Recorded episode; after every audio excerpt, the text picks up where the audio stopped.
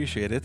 Yeah, thank you. Uh, so, what is the meaning of this, George? This uh, this is gonna be a fun episode. One because there's a shitload of things going on with you that uh, that I love and that we're gonna talk about, and also the the fact that this is the the anniversary episode.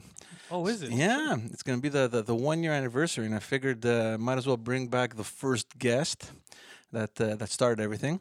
That was me, Goofy. Congratulations. Thank you. And uh, and I said uh, might as well bring the sidekick. Yeah, I mean, he wasn't doing anything today anyway. Robin. He's, he's got to take care of my business as his. And by Robin, I mean Robin Banks. That's what I, I deal with this this idiocy on the regular. There's a lot of stuff I'll that stop, I just stop. I, I, I no you don't stop, bro. How about you invite be- me here when the weather's good? Just be good. The weather's perfect today. Are you crazy? I could have invited you here. Uh, when was it this week that it was snowing? Your wife almost crashed getting out of the driveway. I don't know if that was a gender thing. I'm assuming it was the snow. The there there's a story behind that. Um, I actually said on the on uh, on the dad's podcast. Hmm. Uh, the, when was it? A couple. It was a couple weeks ago. Lots of snow, man. It was just crazy. So I get out. I clean the driveway. As soon as I clean it, my wife leaves. Okay. So she leaves, right? She goes, okay, ciao, I'll be back. I'm like, okay. Fif- 15 minutes later, my phone rings. Can you come and help? I'm stuck. I'm like, oh, you're back already? She goes, no, no, no, I never left. she backed up.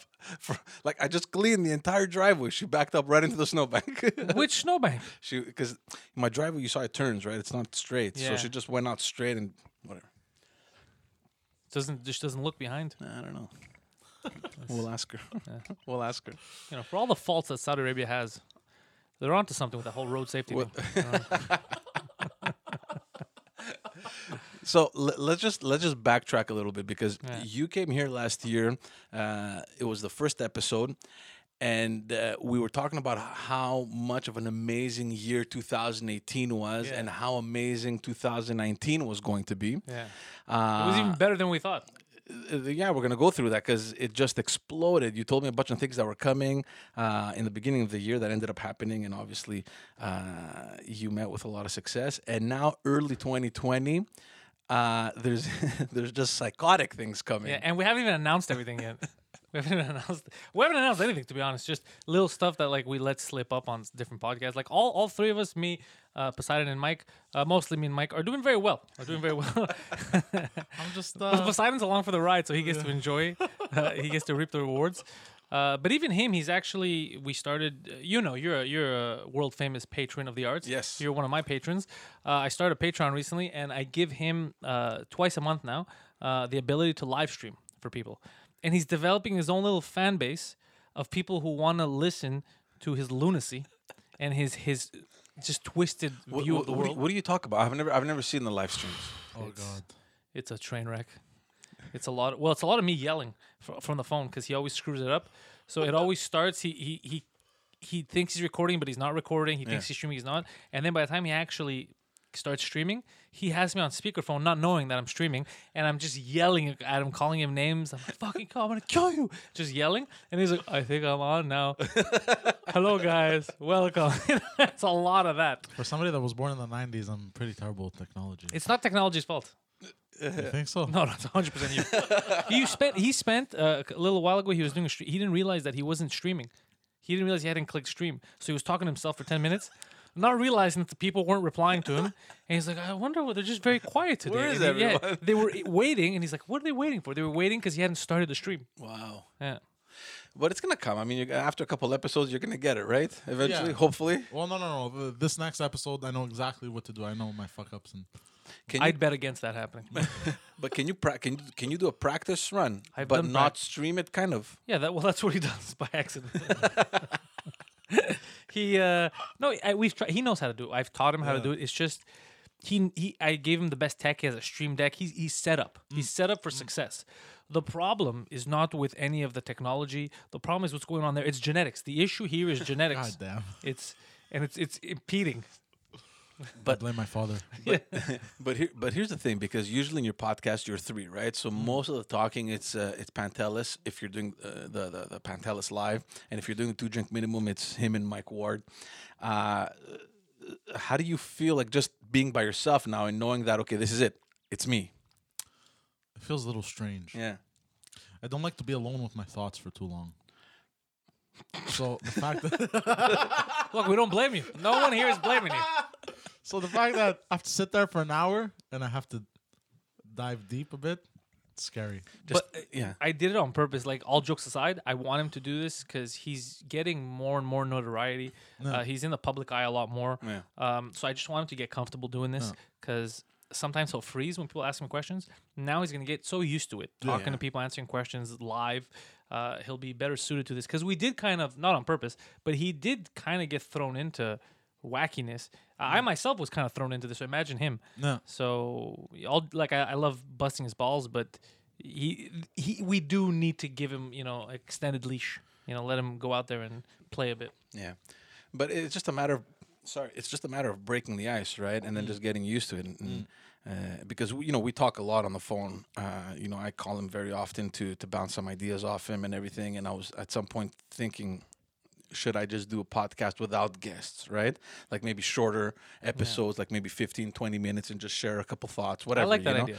it's not bad and it saves me the trouble of stressing if I'm gonna have guests all the time and maybe that could allow me to bring the podcast to a weekly uh, kind of uh, production rather than bi-weekly uh, bi-monthly uh, and I was talking to him and I was telling him man I just don't know if I'm comfortable talking by myself so I totally get what you're uh, No. uh, what you're going through But after the first episode, uh, I was fi- after the first actually after the first fifteen minutes, I felt fine after that. Yeah. Talking by myself, yeah. so what do you And I'll talk about Search up stuff, uh, mainly stuff that I'm that you know that people know me for. Yeah. He's interested in whatever. Yeah. What, what do people know what, you what for? do people know you for yeah exactly You know, fucking hookers and shit. This is. You got out of politics for this, buddy. this was this was the dream this is the dream You're welcome. uh, no, but uh, now that you mentioned politics, I want to go back to how this whole uh, whole thing started because I remember uh, meeting up with you at the end of 2018. I told you, you know, I'm interested to do something because I had so much more free time than I ever did before, uh, and you gave me a lot of. Uh, you know, uh, a lot of ideas. You gave me some uh, stuff to look at and to think about, and w- which was great. And it's been a fun year, honestly. I'm just having, I'm just having fun with it. And I remember you telling me that you know, early 2019 is going to be a breakthrough year, right? It's going to, and you told me about the whole podcast with Mike Ward coming and how it's still undercover and we can't tell anybody and everything. Uh, I'm just telling everyone that you told me and that you weren't guy. supposed to tell me. Look at this but uh, it's okay. and that actually happened, and it's it's just the biggest thing. You know what I mean? And Yeah. now, um, a couple months ago, you were telling me, oh yeah, I can't go too much into details, but you know, Mike Ward, Bell Center, It's gonna be big this summer. It's Something's coming up, and then just the other day was announced. The tickets went up for sale today, and things are just moving, man. Yeah, it's a it's because a good crew. Because I think Mike, even before m- meeting me, uh, he had a good um, base around him. Like uh, his manager Michelle Yan, who takes care of the podcast a lot, the- and the people at the bordel, they're all uh, very positive, very good people. So he was always surrounded by people that even if he, because you know I have a lot of crazy ideas. He's like me. Yeah. He'll say, even the Bell Center thing. You don't know how ridiculous he does the same things I do. He, I think, a day before something, he was like, you know, it'd be cool. I want to do this show at the Bell Center. And then he woke up the next day to a phone call. Yo, you would you like is- to do your show at the Bell is Center? so little things like that happen, and it, I think a lot has to do with that. He's so I take a lot from him. Like I see what he does, how positive he is, um, and motivated. Like nothing, he's unstoppable. You know, he has his own fan base. He's so you know spending so much time with someone and um, being lucky enough to to you, you have a friend who has been through like I, I get to see things through a different eye. I don't have to go through certain things because he's already done it, right? So I get to learn from him. And also, it's just we're just having fun. So the more fun we have, the more cool stuff keep coming. Obviously, it's fun. I don't think anybody doubts that for a second. But the fact that you're uh, suddenly surrounded by people that are that have been professionals in this industry for so many years, they know the ins and outs, the tricks, what works, what doesn't work. Uh, you know, he has a successful podcast, and so do you. So obviously, you fed off some of that uh, some of that stuff as well. Yeah. Uh, it, it's just crazy how everything just kind of came together. Yeah, I, well, I started doing a French podcast because of him, because he motivated me. I started doing French comedy for him. So uh, I started a French podcast, and the first week it was number four in Canada. So, so it was I get a lot of support from uh, but Quebec. but again at the same time because of the work that you've done together you've uh, you've come to meet all these other French comedians Yeah. that already have their credibility, that have a certain notoriety in Yeah. Quebec. So the fact that you not bring them onto a French podcast, even though it's a new podcast, they're very well known. Yeah, they're credible. So it just gives that boost to Yeah. your um, to the podcast. Yeah, yeah, I'm not uh, bringing uh, just random, you know, grocers up there. How is it in French? Because I remember having that conversation with you, and you're telling me, you know, I'm going to start doing French, and you were telling me how you know I haven't spoken French in so long. I Yeah. haven't needed to speak French. Not that you don't know how to speak French, it's just that you haven't needed to speak French. So obviously, not using the language, it kind of you know goes on the back burner. Exactly. You don't really, you know. Yeah. Uh, how? And I think the first time you you were uh, you did the live one uh, at the Bordel we did it in French. the French. first time when I was speaking French again after so many years was a live podcast at the Bordel with Yeah, Mike, that's the one. which was a little weird with for you, me. right? Yeah. Then I did a second one with Guy Nantel, which helped. But then I started listening to a lot of French podcasts. Because then uh, in October, Mike was like, uh, "Come open for me in Saint Jerome. We won't tell anyone. Just come open." And I was like, "Fuck, I don't know if I can." Just could." putting you on Yeah, the yeah. spot. Yeah, he's like, "No, just come do it." You know. So I show up there, still not thinking properly. But it was like a huge. You were there that night. It was like a huge theater. Where it was like a thousand people or something. So I was like, Jesus Christ! Like this is the place to fail. Like this is how you're gonna bomb. But it went well. Nobody minds the accent because I, I still speak the language properly, so they understand me. And I think they find it a little charming that they're like, ah, this fucking guy talks funny. So uh, it helped. And then I was just super motivated after that because they, they showed me like the Quebecois people, the French, pff, a lot of support. A lot of support. So I'm like, you know what? I'll, Why do you think that is? uh, well, I'm from here, right? Like my mother explained this to me uh, when she was giving me a. She she explained this to me. She was giving me a speech because uh, when I first did the French podcast, someone had left a comment because Mike was telling them how funny I am in English. He's Yeah. like, "This guy's one of the best comedians." So someone had, I guess he's not a bilingual. He said something. I don't remember if it was Jan that brought it, if it was on Patreon, if it was on YouTube that I read it. But uh, he, it was something along the lines of, "Well, he's from here." But he's doing comedy for Americans, you know, because you guys, I think we just gone back from New York or LA or whatever it was. You guys are doing comedy. Why is he doing it for the Americans and not for us? If he's from here, and uh, my mother had asked me how did the French show go, and I told her "Oh, I was on the podcast. It was French, and I told her about that comment. And then she's like, "Yeah, he has a point. He's right. You, you don't belong to the Americans. You belong to to the Quebecers. You're, you're from here. Yeah. He's hundred percent right. Yeah. And then as soon as she said it, you know, it started to like I was like, oh, she does have a point. She's like, yeah, hundred percent. Of course they're gonna feel like that. But see, that's also our curse, right? Because we're born uh, from immigrant parents. So in our minds, we're Canadian. We have Greek parents. So we've had, and I don't want to generalize this, but in gen, uh, you know, we felt kind of off with you know the French crowd, Yeah, the, the- whole the- Canadian thing, because you're thinking I'm Greek, right? And Yeah. I never felt Canadian. I always felt Greek. and then when you travel, let's say for example, when you go to Greece, Yeah. you're not Greek. You're that little Canadian guy that's traveling and visiting. That might be you and this guy, sir. I'm, I'm a Greek guy when I travel to Greece. B- But, But I'm Canadian whenever I'm in the States. Nobody takes me seriously. But it's like we're always like in this gray zone, floating. Yeah, It's like, you're right. What the In hell are we? limbo. You know? Yeah, and but but I do have you, you two. I think you have the same thing because we're born here. Um, we still have more of a like a connection affinity for Quebec and Montreal more so than we would Canada as a whole. It's just the way it is, right? We love Canada, but I haven't I haven't traveled past Ontario. So there you go. Yeah, this is your home. This is your home. Yeah. So that kind of also motivated. me. I was like, you know what? I, it's true. I was born here. I was raised here, and my art that I like to do, that I like to give people, that people in other countries are getting to enjoy. The people next to me, my neighbors, you know, hypo, hypothetically, aren't getting to enjoy it. yeah. And all I have to do is get over my uh, fear of having an accent or whatever. Just get back to speaking it. I think it'll work because um, most of the French comics that I see here don't write jokes the same way I do, the same way Mike does. I do it in a very American style. So does Mike. Yeah. That's why I thought it would work. I thought it works for Mike, and he because he writes like the the if you look in if you look at documentaries of how the best people in the states were doing it, the biggest con- they have the same mindset as Mike. He brought that to the table Yeah. here in French, which it didn't have. Here was more of like a one man. Even in France, it used to be like a one man show type of thing. It's very different, more theatrical. Whereas us, it's very you know hide the punchline. Said, oh, I can't believe you just said that. Where'd that come from? I didn't see it. They're all you know hooks. Yeah, yeah. It's not like an elaborate show. Like, look at me, and this is a fancy way of telling you. No, no, no. It's just let me trick you into feeling safe, and then hit you with a crazy joke. Yeah, yeah, yeah. So I said, if it works for me, it might work for me. And so far, it is. They they like it. They like the different style. They like the the accent. It doesn't bother them at all. Yeah. And they're super supportive. Like you couldn't. It's like your home crowd. It feels like I'm playing hockey at home. You know, it's Because it's it's almost as though they're welcoming you, right? Yeah. In the family. It's like, Yeah, okay, look, you're you're making the effort. We can understand you. You're funny. You're associated to one of the best comedians that we have over here.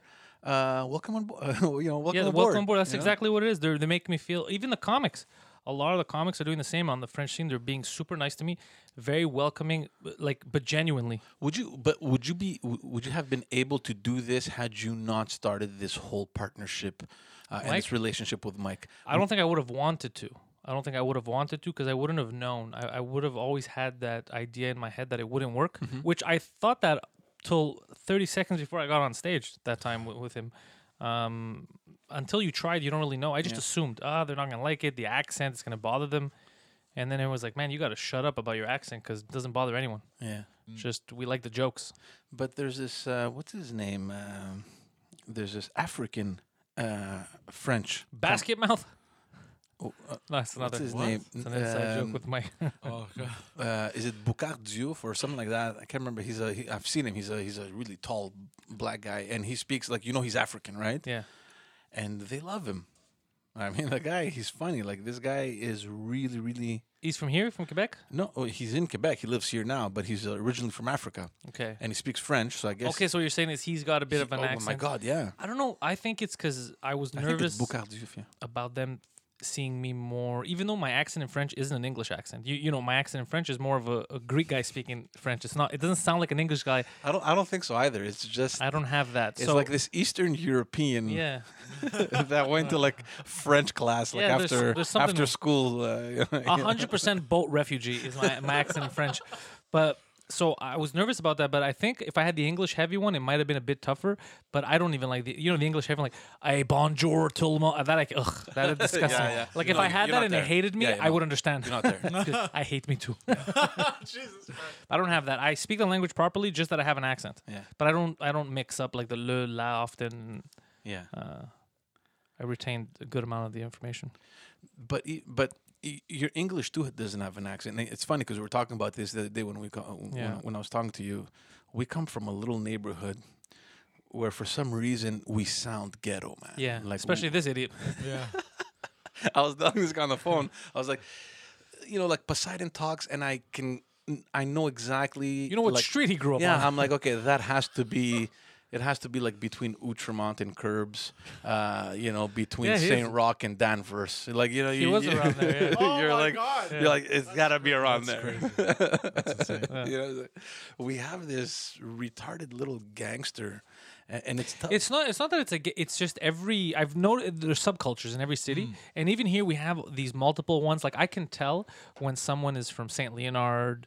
Uh, even Brossard, believe it or not, has its own accent. like the Anglo accent. Yeah, and until I got out and I started speaking to other people, and I I think also the movies I watched, I, I realized I don't really unless I'm in the the heat of the moment and I'm talking to him or someone and it, and it comes out, I generally don't have that accent. Yeah. But that confuses people because they don't know what my accent is. Yeah. So I know that I have some type of accent.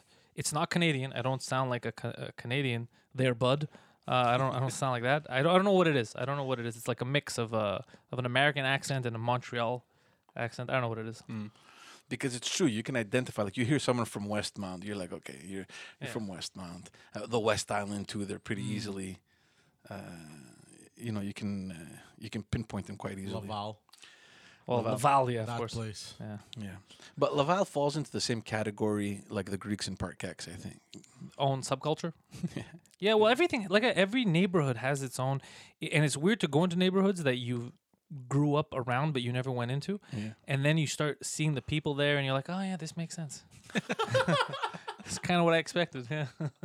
Does it ever happen to you? Yes. But I know that I don't have an accent for regular people because I even got my my agent reached out to me to do a voiceover. Check out uh, uh, it was for a it's a for a beer commercial, and they said we want uh, English speaker, no Canadian, no Quebec, no accent. So they gave it. So I was one of the people that they're they're auditioning for. So like, oh, that's nice that the rest of the people don't hear uh, like a Canadian or a Quebec accent from me. But you know what's you know what's funny though, you don't hear yourself when you like. It's In my that- head, I have a crazy accent. No, see, me, it's the opposite. When you're talking, you don't really identify this, but when you listen to yourself, like in a recording or anything else, you're like, "Oh my god, that's me! How, That's- how do I speak like that?" Yeah. I remember. I remember during the campaign, they sent me to do um, this radio commercial, so they wanted a, an angle or whatever. So I went, I recorded, and then they played it back. Who's that man? I was like, God, man, this Parkex thing just doesn't want to drop off. Oh, was it heavy? Yeah, man. But now it's gone. I'm like, okay, guys, I, I need to do that again. There's no way that is playing on Quebec radio. We I all got- think got- we think George is being hard on himself, but you play a version of that. He's like, "Yo, what's up, guys? Let me tell you about fucking uh, voting, right? Breeze, don't forget to vote on the on the first. Bro, just pick everyone you, You know. gotta and go Take vote. your E's, Faye. Bring your me's down here. We gotta vote. Me, it happens. it happens at work. Where I'll speak professionally, and then I'll be like, ah, don't worry about it at the end. And then I see the person's Don't worry face. about it. Where, where did this guy come from? taken Don't worry about it. And they're like, they're like shocked. They're like, what just, what just Sir, happened? what's in the trunk of that car? Stop asking questions, bro. uh, here's what I love uh, about what you guys have done, and we've sp- and we've spoken about this, and I don't know if it was intentional, but I remember when you started the podcast with Mike Ward, it was just the two of you. And you know, obviously, like it starts kind of slowly, even though Mike Ward, I mean, is well known. And then the fact that they brought you on, it, it, it personally, I'm addicted just because, and I don't know if you've done it intentionally. It's as if you've created like this mini series with this character development and all these things happening, and everyone kind of evolves in their own way and Yeah. collectively. And it's like watching a TV show. Yeah. It's like what's gonna happen this week on two drink minimum, you know? And I don't know if you've done that intentionally or if it's if you guys just kind of meshed in that beautifully together that it gives out this impression. But that's how I see it. Well, like I said, it's it's it's it makes trust me, working with Mike makes shit a lot easier because he in the beginning we had trouble uh, getting we were getting all the good guests you want right. We can we can get anyone on the show here in Montreal. The problem is the pool in Montreal isn't that big.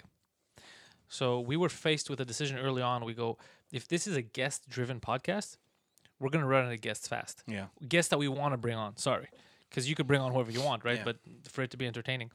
Then we started uh, reaching down to bring guests that we were just interested in, like friends of ours uh, that were in the industry, and a lot of people were scared. Like Why? we'd say a joke, and they'd be like, "Oh, that might be a little too far," and a lot of that stuff, even from comics, certain Yeah, comedians. yeah. So then Mike's like, God damn, this is getting weird now because now we look like psychopaths because there's a guy sitting in the corner being like, oh, that's offensive. Who says that? so like, shit. This sh-, and the show was started to peak. It started to get bigger and bigger. And then I forgot how I, I brought it up to Mike. I go, I know a retarded person that we could bring on the show. He's not medicated mm, yeah. yet. he said no, but his boyfriend agreed. And no, but when I when I was when I was explaining Poseidon, I go, you know, he's he's a wacky some bitch, but he's he's a super good kid. He's got a huge heart. Hmm. He's wacky. He's he's not dumb. He's misinformed. Like all, all jokes aside, the biggest problem with Poseidon is not stupidity. I like to call him stupid because my friend. If anybody else calls him, we don't accept this. But he's just misinformed. He doesn't know basic things. He doesn't know shows that everybody would know. He doesn't know uh, common things that you should do out in society that normal people. He just doesn't know it for some reason. It's like he was uh, he grew up in some You kind of a dropped on the planet. yeah. It's like he was in a bunker. His parents thought that the World War was coming, so they had him in a bunker for all these years. You've met my father.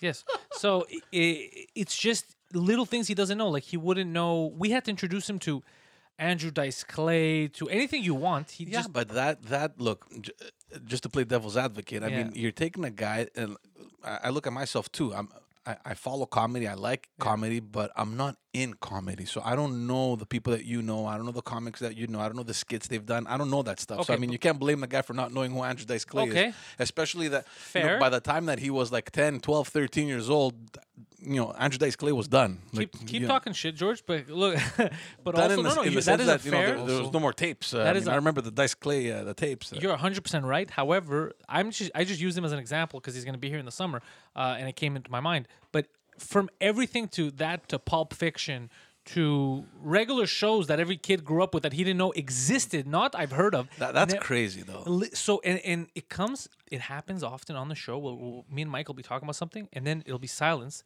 and then we'll look at each other, be like, "Wait a second. What is so he we look, doing? So, You, you can see that he's this. thinking. Yeah, so his brain is working.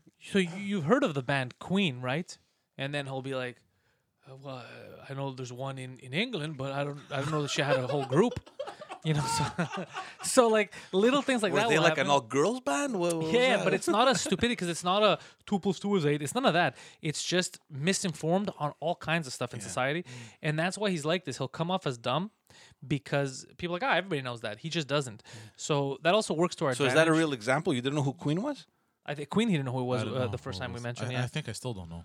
Yeah, he still doesn't fully. No, but I'm, I'm, you've heard songs. You probably don't know it's he just Queen. doesn't know. Yeah, that's why I tell him he doesn't. But he, I'm like telling we you. will rock you and Oh, But he. yeah, I've heard that.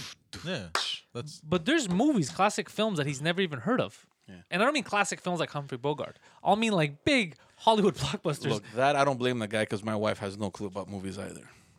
But your wife is a busy lady. Yeah, He's yeah. doing nothing. Uh, but there's a, but anyway, so me and Mike had that issue, so I, I, I brought him along, and, and Mike, to his credit, he's like, let's test this out. Let's see if a Mm. regular civilian could be on the show. And then it became Regular. regular. It became kind of a whack pack thing because it's like, how far can we take? Because me and Mike like to bully people, so we're like, how far can we take the bullying? And we started bullying him relentlessly. And the good thing about Poseidon is he was bullied a lot, so he is used to getting It's bullied a hard shell. He has a Nothing hard goes through shell. it, Yeah. someone else right now would have snapped on us. Mm. Like remember, he shit his pants for like three thousand dollars on, on camera. so yeah, so so someone else would have murdered me and Mike, or me or Mike. You don't know. You might prefer to one of us. Uh, it could have gone sour a long time ago with anyone else. It takes a special kind of person to be able to be the butt of the joke, but also to be in the joke and understand it. It because some people they can't be both. They can't be the butt of the joke and be part of the joke. Yeah. You know, they'll be and they'll just be angry and but he even if he's the butt of the joke, he'll laugh. He he still gets the joke. He's still into it, which is you can't make that. It's either the person's like that or they're Yeah, not. yeah. So that helped us out because then we didn't need a guest every week. We talk about our lives and his, and it's very different. And uh, when we bring a guest, it's just an added bonus. Yeah. Yeah. No, that, that that's uh, that's definitely like it's what I told you. I mean, it's so much less stressful to to not have to think about who to bring on. But again, the fact that this happened, and I'm guessing from what you're saying, it was completely unintentional. No, it was organic. Yeah. But yeah, like the fact that everything just merged and uh, meshed so beautifully together, where it's like all these dynamics uh, kind of evolving. Uh, honestly, to me, it's like a show. Right? It- well, It's- It's a you know, it's not like a like a podcast. Okay, let's see what they're gonna talk about. Like for me, it's like okay, let's tune in. You know, like tune in next week. yeah. Well, we have a very. I, I can't. It'll ruin the joke because he doesn't know it yet. But we have a very special um, um, message from a celebrity for him that was sent in. Oh, yeah. yeah. yeah. what and- it was specifically for me. Oh yeah, it's specifically for you and to you, and we're gonna uh, I'm- I'm show it live on the show on Tuesday. I'm excited, but I'm also a little nervous. You should be, Oh, because uh, there's footage that whatever I'm not gonna say. There's footage that escaped uh, Poseidon that he still doesn't know that is out in the wild, and it is very compromising. Yeah, his uh. Try to think, man. What did you do again? Oh, now we're gonna stress him out for three days. He's gonna be stressed. He just see what he just did there. Yeah, He just he just put that over there, and yeah, he's, yeah. uh, just, I just we'll left just that out Hold there. on, I'm breathing heavy. I know. Put that out there. We can feel it. What, what did I do? He won't sleep I've for the done a whole lot of weekend. stupidity. Screwed up his whole weekend. I'm, I'm a good guy like that. You- So, next question, George. Wait, did I do something bad? Uh, it's not. Yeah, it's yeah. Actually, it's bad. Most countries, it's bad. Yeah. In most countries, In Mongolia, surprisingly, not even an issue. I found out. Yeah. he's trying to. Dude, he's messing with you, man. Don't worry about it. Wait until Are you Tuesday. messing with me? Just wait until No. Tuesday, and you'll find out. Yeah. It's okay. Wait till Tuesday. You'll find out. I can't now. Just, just, just, You ruined me, bro. ju- just get excited to see which celebrity is gonna Oh no. is gonna have a message for you. So one of his favorites.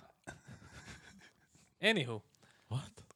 so George, It's funny though. i- It's funny how the universe works because the, the whole thing with a French uh, with a French podcast. I remember how it happened, and uh, because you called me at the exact moment where I was thinking, uh, I, I, I, should I be doing a French episode? Should I? And like five minutes later, this guy calls yelling. and he's like, "Bro, uh, guess what I'm doing?" I'm like, "What's going on?" He goes, "I'm doing a French podcast." I'm like, "Are you kidding me now, man?" He goes, "Yeah, what's going on?" I'm like, "I just got off the phone with someone that asked me to have someone. Well, actually, he, he it's the last episode. It's uh, Alexandre Cusson. He's the he's in the, he's a candidate for the leadership of the Liberal Party, and they're asking me if you know if I'd be okay to do it in French." And I was like, "You know what?" And I told you do it. Yeah, and I was thinking, and and uh, you know, th- this for me is going to be like a very experimental year. Uh, you know, I'm I'm going to try different things. I, I want to bring, Spice it up. and French is obviously one of them because you know, in the beginning, this is what I was telling you. In the beginning, I thought, look, let me just go where the biggest audience is, and India. uh, let me fly there. No, but like, you know, your your biggest audience is obviously English, right? So naturally, you're thinking my podcast is going to be in English. I can reach the most people possible. Well, no, not if you're talking about local politics. Yeah. Lo- So- locally, but they're the minority. But see, that's where everything kicked in, and you know, because of you and the collaboration you have with Mike, and I started listening to some of his stuff, and I thought, you know, look, this guy has the number one French comedy podcast. Obviously, French isn't the most spoken language in the world, but he Spoken a lot. He's Well- number one in in in. i- there- So there's uh, obviously Quebec, there's Canada. No, no, I'm talking about in terms of languages. Like if you go online and you, you know, yeah, but I'm saying in Belgium they're listening to him. Yeah. In France, in Yeah. these African Yeah, countries. exactly. You take the countries where French is spoken is obviously much less than the countries where English is spoken, right? My So- English podcast is number 30 in Sweden last week. well, they speak English. That's why S- English is much. I'm just saying that you can spoken. reach. But what I what I what I'm what I'm trying to say is that he narrowed down the audience and just made sure to win the biggest percentage of people in that audience, Yeah. right? So it's it's it's smart, obviously. Well, it's also Yeah. it's a language he speaks naturally, Yeah, right? So it's not for him. It's not a leap, and both languages he he speaks them both. yeah. So, and and it makes sense because you know the the podcast that I have and the kind of people that I'm bringing, a lot of them are French, right? So Yeah. th- th- this whole first year, I was like, okay, this guy probably doesn't speak English. Forget it. No, no, no. Like all these people, like I excluded you missed because- out on on all. Well, I missed out. I mean, I can always call them now. You know. Do you want to call them now? Now that you've made it, Yeah, made it. Yeah, right. No, but no, it's not. It's not a big. It's not a big problem. Uh, now the question is the people that are bilingual. Yeah. Uh-huh. Do you do it in French or do you do it in English? Right. So it's just a matter of finding. I would do whatever they're most comfortable. with. Yeah. Look, I started. Uh, it was the first episode. It went up. Uh, it went up this week, so it went well. Uh, you know, obviously, there's a lot of visibility because of what they're involved in right now. So this guy wants to be the leader of the Quebec Liberal There's a Party. there, there, there's a there's a leadership race right now in Quebec. they Uh, call it a race, but it's more of a duel, no? well because there's only two, but right. But also because they're not really racing to something; they're Right. fighting each other. yeah. So the match. What do you want? A leadership match? Yeah, Should we because the leadership race makes it sound nicer than what it is. Yeah. In reality, they're both there talking to private investigators. Like, does this guy go to hookers? like, that's what it really is. Let's find some dirt, right? Yeah, that's what it really is. Uh, no, but it's funny how things work because I had sent after I got that request. Obviously, said yeah, I'll- I'll do it for sure. I'm gonna do it. I didn't want to get that political with a podcast, but because I've brought other politicians and other uh, or former politicians, I thought you know what, whatever. Uh, you know, it's it's two people. I'll do it. You know, but I didn't want to do one, not the other. I didn't want to be seen as though I was taking any sides. So as soon as. well, as you are. You're taking a side. not really, no, not No? yet, at least.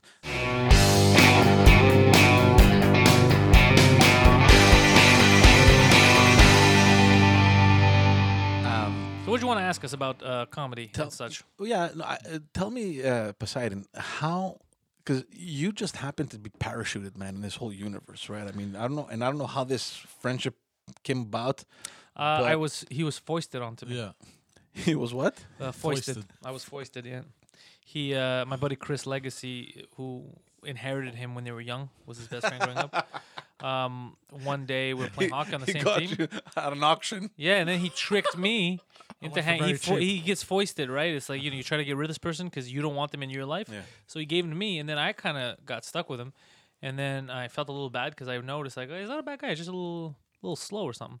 Uh, and then I was trying to teach him stuff, and then I would get frustrated because he wouldn't learn quick. Um, but then I was like, well, I can't leave him on his own; so he could starve to death.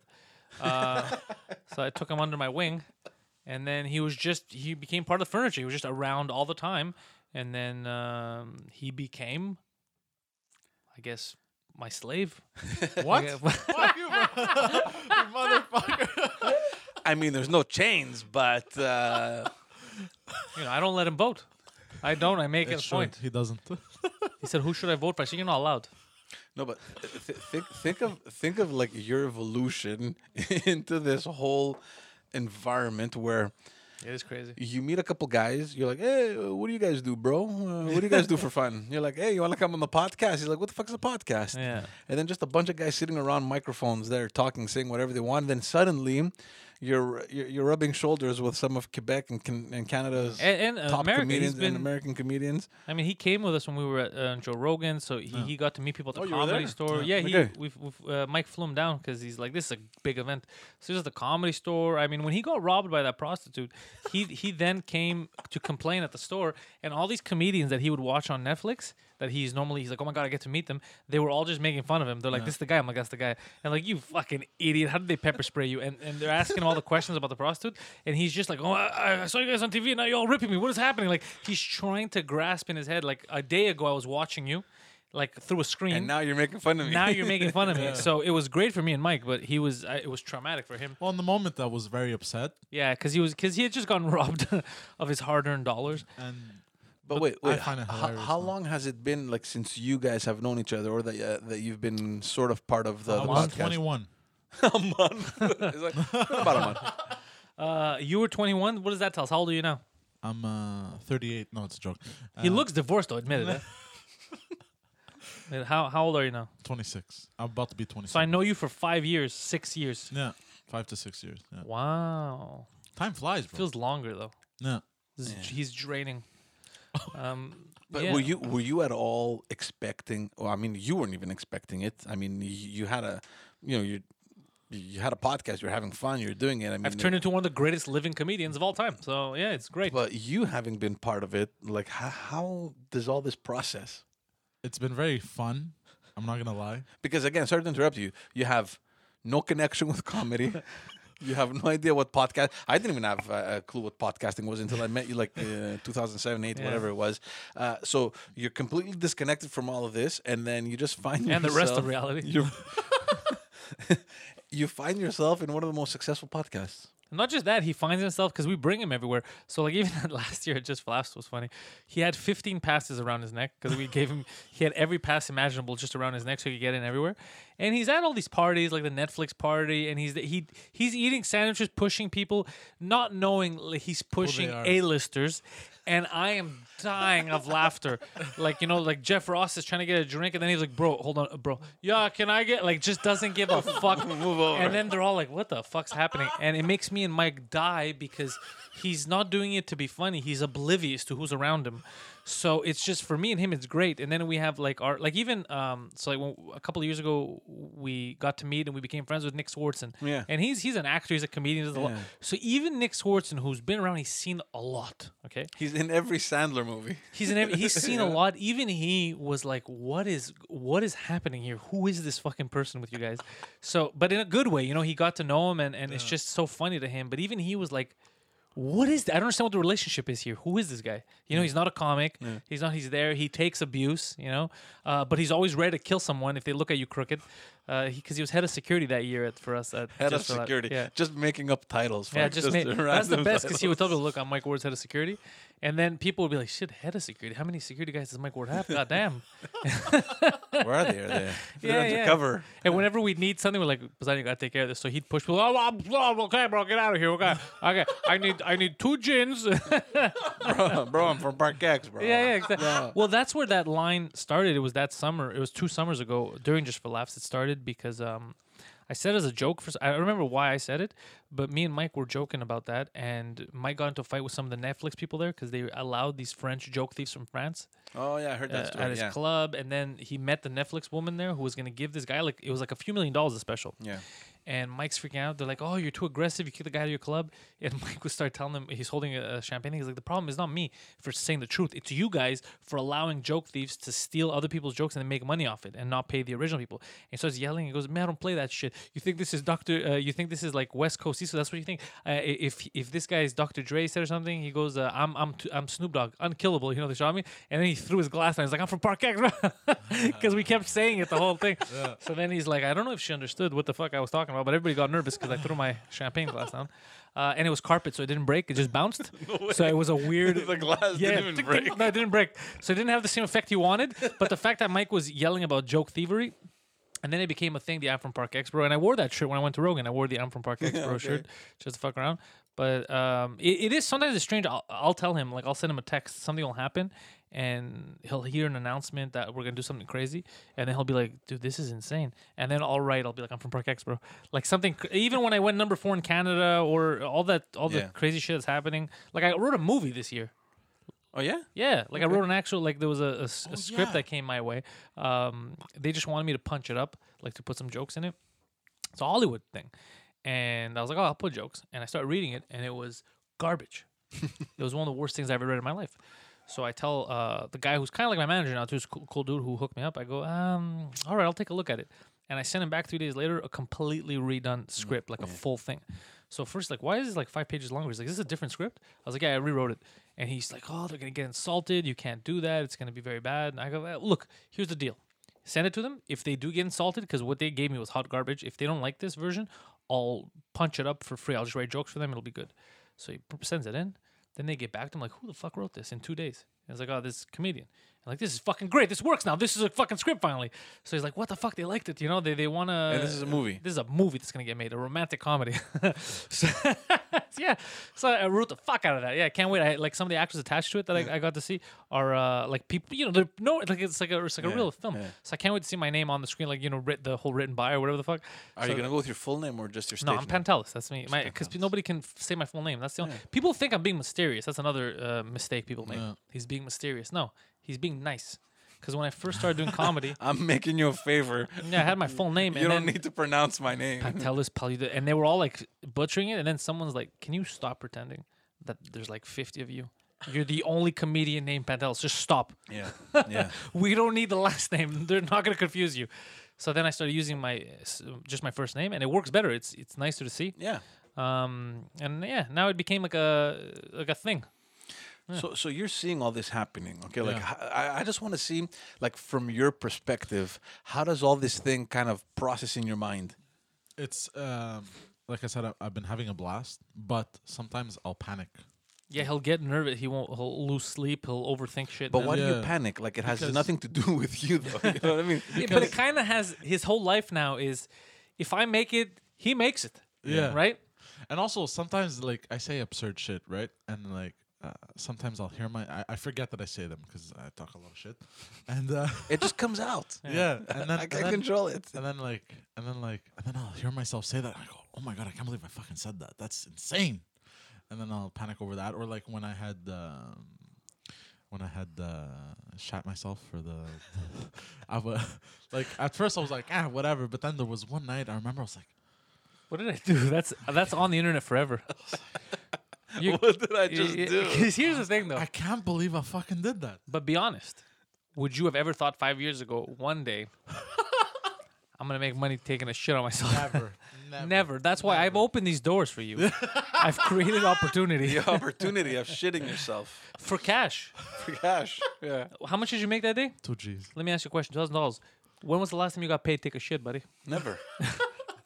He made it. Dude, I can't. he's I, I- ascended. I, I can't even take a shit quietly. Like, yeah, you go take a shit, the door knocks, the, it slides open, your kids Yeah. walk in like nothing's happening, you know? yeah, yeah, it's true. You have a oh god, it's true. You have a whole family now. But bah, I'll just brush my teeth. I'm like, okay, uh, don't mind me. I'm just shitting here. Could you, imagine me having uh, a family? I Just hope like- to God that Do, never do happens. you imagine yourself having a Yeah. family? No. No. Why? You guys are allowed not to get married here. You could adopt kids. It's fine. It's not an issue, no? You're you're a politics guy. He's allowed, He no? doesn't stop ripping Yeah. me on, on with the gay jokes, bro. It's incredible. Oh, I meant I meant mongoloids. Dude. Oh, fuck.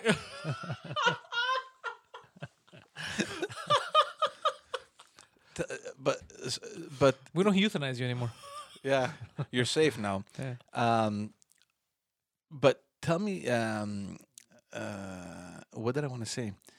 Uh, yeah, the, the the growth that, that that the podcast has had. I mean, people are starting to recognize you now. Um, are you eventually gonna?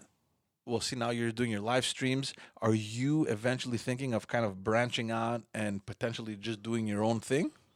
like, what do you mean, live streams and podcasts? No, no, like Whatever. just not not Just- not being with us. Like le- leave me and Mike alone. Like the And just start your Poseidon own show, career. the Poseidon Well, I- I- podcast, I- or whatever. Uh, I've always wanted to be an actor since I'm a kid. Mm-hmm. So I'm hoping this will lead open that door for me. It might. I mean, my, I, I'm I'm working on some run. some stuff right now Yeah. that uh, might open up some doors for certain people. No. Because I like I hook up all the people around me first whenever I can. Because Yeah. that's what Mike does. Mhm. So I take uh, cue, my cues from him. Mm. Um, there's some stuff that, that I'm working on now. Let's see if they go through. Like I have some big deals cooking. Like a lot of my ideas that I had from years ago that I didn't have access to the people to get it done. Yeah. Movie ideas, documentaries, all that. Now I actually have Mm. People that want to work with me. But that's not so bad. I remember when we did the the pilot, Mm. uh, when we filmed that Yeah, pilot, you were there, yeah. and uh, you were there. That, that was fun, man. It was a- dude. The only reason why I even started Patreon is because people wouldn't stop harassing me about making the series. Yeah. And the series, as you know, cost a lot of money. I Yeah. learned when I did the pilot, Mhm. uh, and time And you were lucky because you had a, a bunch of friends that were just that were willing out. to do it. Yeah. So then I said, look, if I'm gonna do it now, I have to do it properly. I gotta pay everyone, I, and it's gonna take some time. Yeah, that's in the works though. It's like it's. it's well, look, it's I started the Patreon. If there's a thousand patrons a month, I could definitely uh, afford to do it. I could definitely afford everything, the equipment, paying the people, this and that, without it coming out of my my wallet.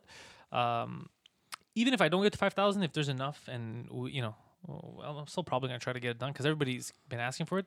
Now it's more of a matter of time because I am doing a lot of stuff Yeah. a lot with the English, the French, the podcast, the stand up, the writing. It's um and I'm working on some pretty big stuff. Like it's crazy that all of that happened in one year, right? Yeah. I mean, your podcast just explodes. You create a brand new one with Mike Ward. You start writing for um, for Crowder. yeah.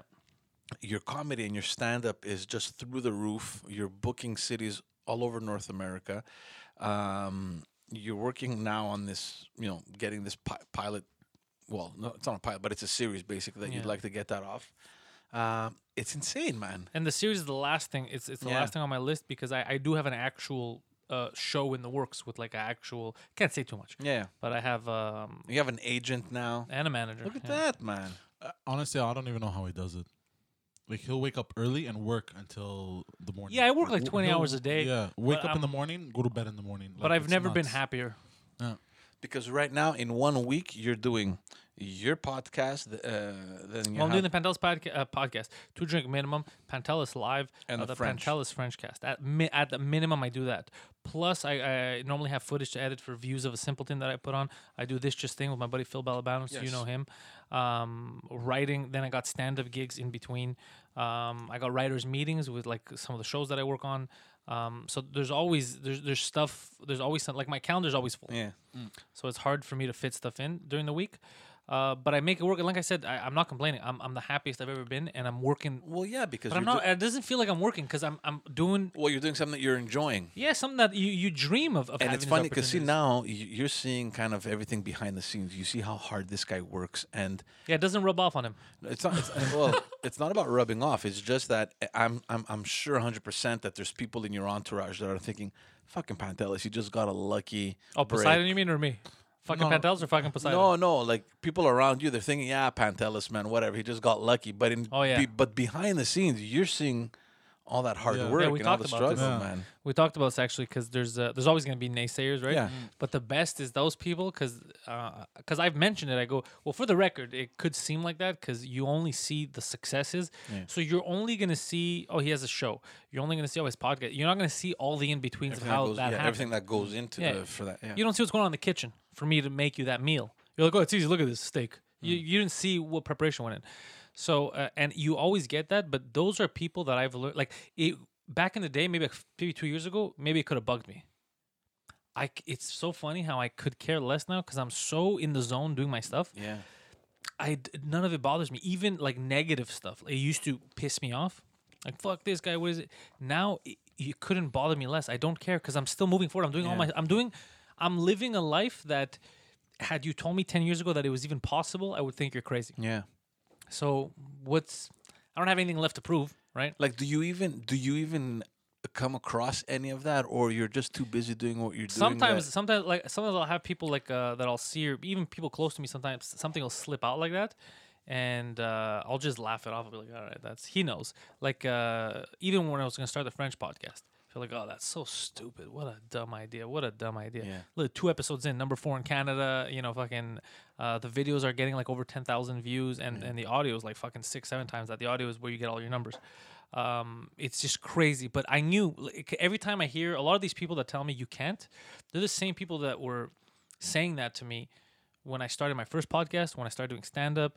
Um, be, so I kind of learned like, oh, if these if they don't think that it's possible, oh, it's definitely fucking possible. These guys are buffoons. You know, they don't know. That's why they're where they are, and that's why I'm where I am. But you know, we've had this conversation so many times where, you know, we're we're so behind here on so many on so many things. Like see this podcasting thing when when you were talking to me about it, I had no clue what the hell that was, you know what I mean? And Yeah, I started early. I started in and uh, like 10 2010. and 10 years later, everybody is on the platform, right? Everybody wants to get on. there's people on it now that started their own podcast that said that I was wasting my time and I was stupid uh, 10 years ago. Yeah. And now they're starting a podcast. Now, Mm-hmm. Yeah. this year they're trying to start a podcast. Yeah. And they told me, this is so stupid. What are you doing? 10 Yeah. years ago, nobody, I, I've been able to, in the last three years, to show people that um, basically whenever they're eating breakfast, me, I already finished my dinner. Mm-hmm. Like, and that's the way, even the stuff that I'm planning, all the stuff that we're working on, the stuff that people see or the stuff that we're ready to announce, we're, I think we have stuff planned maybe a year from now even there's there's all kinds of stuff coming. Like next year in march we're, uh, we're gonna find out from mike this week if it's finalized already but it looks like we're gonna have an asian tour and we're bringing poseidon with us. So there's gonna be stand up and two drink minimum live in um, tokyo in mongolia uh, thailand uh, south korea. Yeah and and uh, I'm gonna confirm with Mike. We talked about him two drink minimum uh, this week. I think he's trying to finalize like a good uh, deal. And you have an audience there. Yeah, of course. There's expats. There's English people. Mike taught me this. There's there's uh, first of all, Mike is not um, like a big Canadian comic. Mike is one of the biggest comics in the world. People Yeah. know him everywhere, and because the two languages, he breaks that barrier. Yeah. And expats love him. Like uh, he he's been to Tokyo. He's been to China. He did so many shows in China. Like uh, they, they know him, they love him, uh, and now that he's you know he's not alone, he's got fucking me. Uh, he could even do a podcast. He's got Poseidon. You know, he's got a, and I'll go anywhere with him if he tells me if I can go on the moon. sure, man. I'll be For like, let's sure. do this. For sure. Like, Yeah. when would you have had that opportunity to do it, right? Ne- Well, that's the thing. Uh, I'm very loyal to him because he was nice to me when he didn't have to. Hmm. He there's nothing to gain from me or anything. He was nice to me when he didn't have to, and he's taken very good care of me. And he gives me the best advice. Like I'll ask him when I need, even his manager. I'll ask his manager for advice. His manager is super busy. Yeah. One of the fucking best managers in, in, in the province, and still will ha- will be like, I'll, I'll call you. He'll, he'll take the time for an hour to go through. No, this venue does this. Don't go to this venue. This guy's a cocksucker. Go here. They'll give you a better rate. Do th- like he'll But help. see, but see, this is what I was telling you before. It's like as if you uh, you started working with him and then you automatically moved on to the fast lane. You know what I Yeah. mean? Which i- which is amazing because there's so many struggling comedians and you know this. yeah, I was a struggling comedian. Yeah, exactly. You know, and but again, it comes down to what we're saying that it's not just luck, right? It's not just. Oh, you have to be good. oh yeah, you know, No, Mike you Ward came and picked you out of everybody. I mean, No, had you not done the work to be if I- where you were at that time Yeah. where he saw you, Well, Mike wasn't gonna do the podcast initially because he couldn't find a partner. He, when they asked him Compound Media, he was he was trying to with different people. It wasn't working the way he wanted it. yeah, And he's like, "Fuck, I don't think I can find. I don't think comics like that exist in Montreal that are like the New York guys that we can have a successful radio style. You know that show. It won't happen."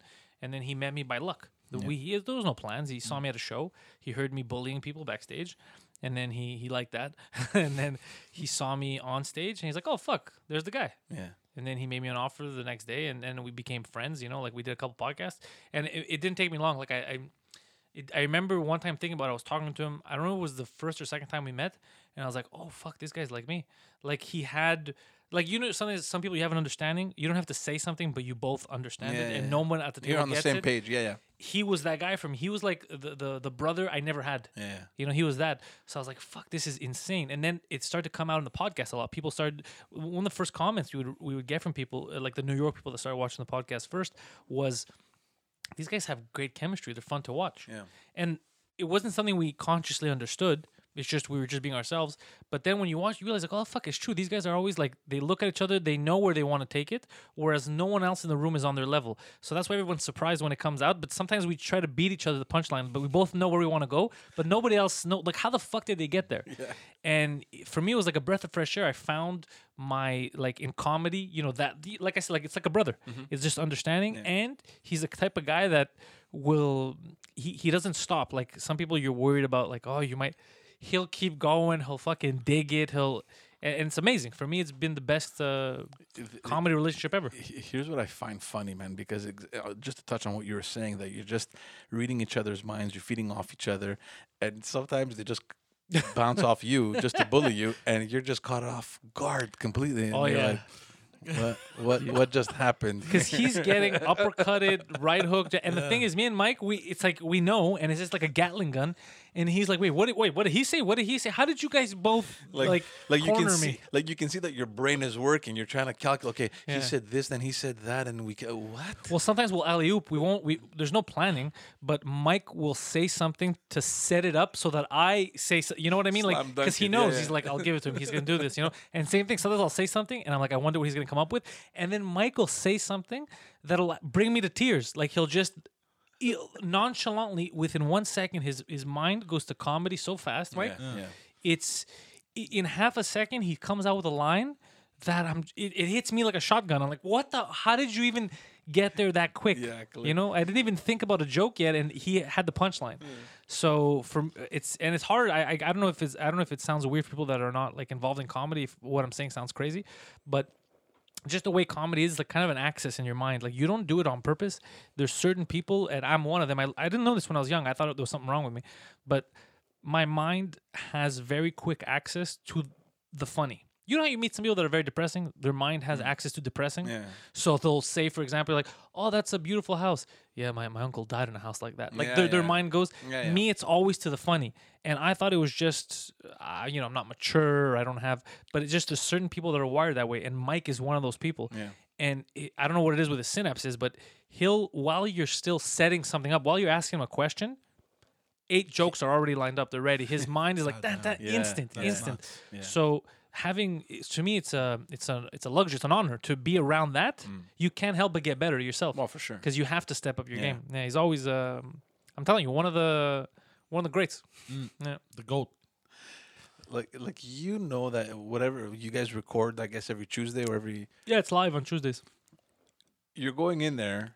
You're thinking. Do you ever think, okay, what the hell are they gonna nail me with today? Fucking guys. It's like a prison. It's like a prison shower room when he walks in. He knows.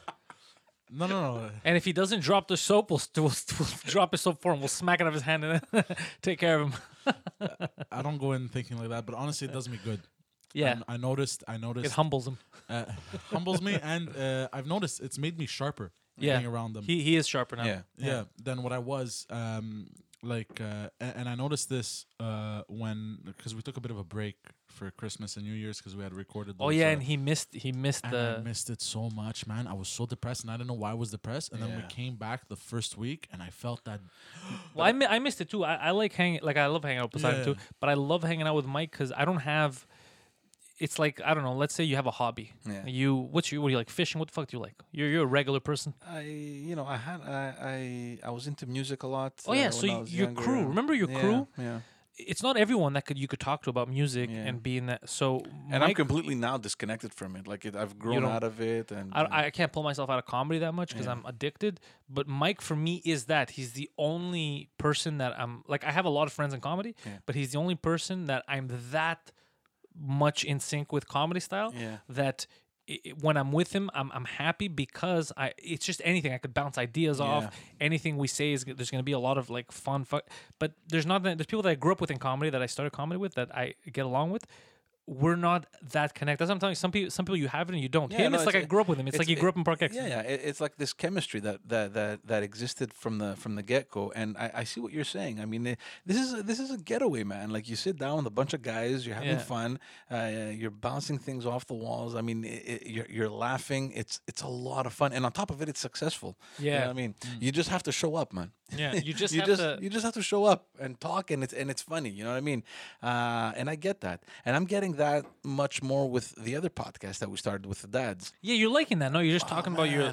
You know well first i mean we're, we're three very close friends right and i mean it wouldn't have worked uh, otherwise and I, I remember telling you in the beginning where because we started late last year like in november and we were all excited and then at some point we just stopped because you know the holidays came in and then i'm like all right guys we need a second episode like, like, what do we do I'm Jones and they're like, forget it this year, forget it. I'm like, oh man, you know, like it's it's not going ah. anywhere, you know. And for a moment, I thought, God damn, man, this was like my hangout. have to murder their children. You know? I gotta Uh, free up their schedule. No, but the, yeah, but the, see, that's the thing. Uh, luckily, one of the two guys, because one guy wasn't the problem with George, there was no issue. Like we could have kept that consistency, but it was mostly with Chris. He had so many things going on, and he's a busy bee too. yeah. So finally, he freed up his agenda, and then we're ma- we managed to kind of record every Tuesday as well. And um, It's great. um, dude, it's so much fun.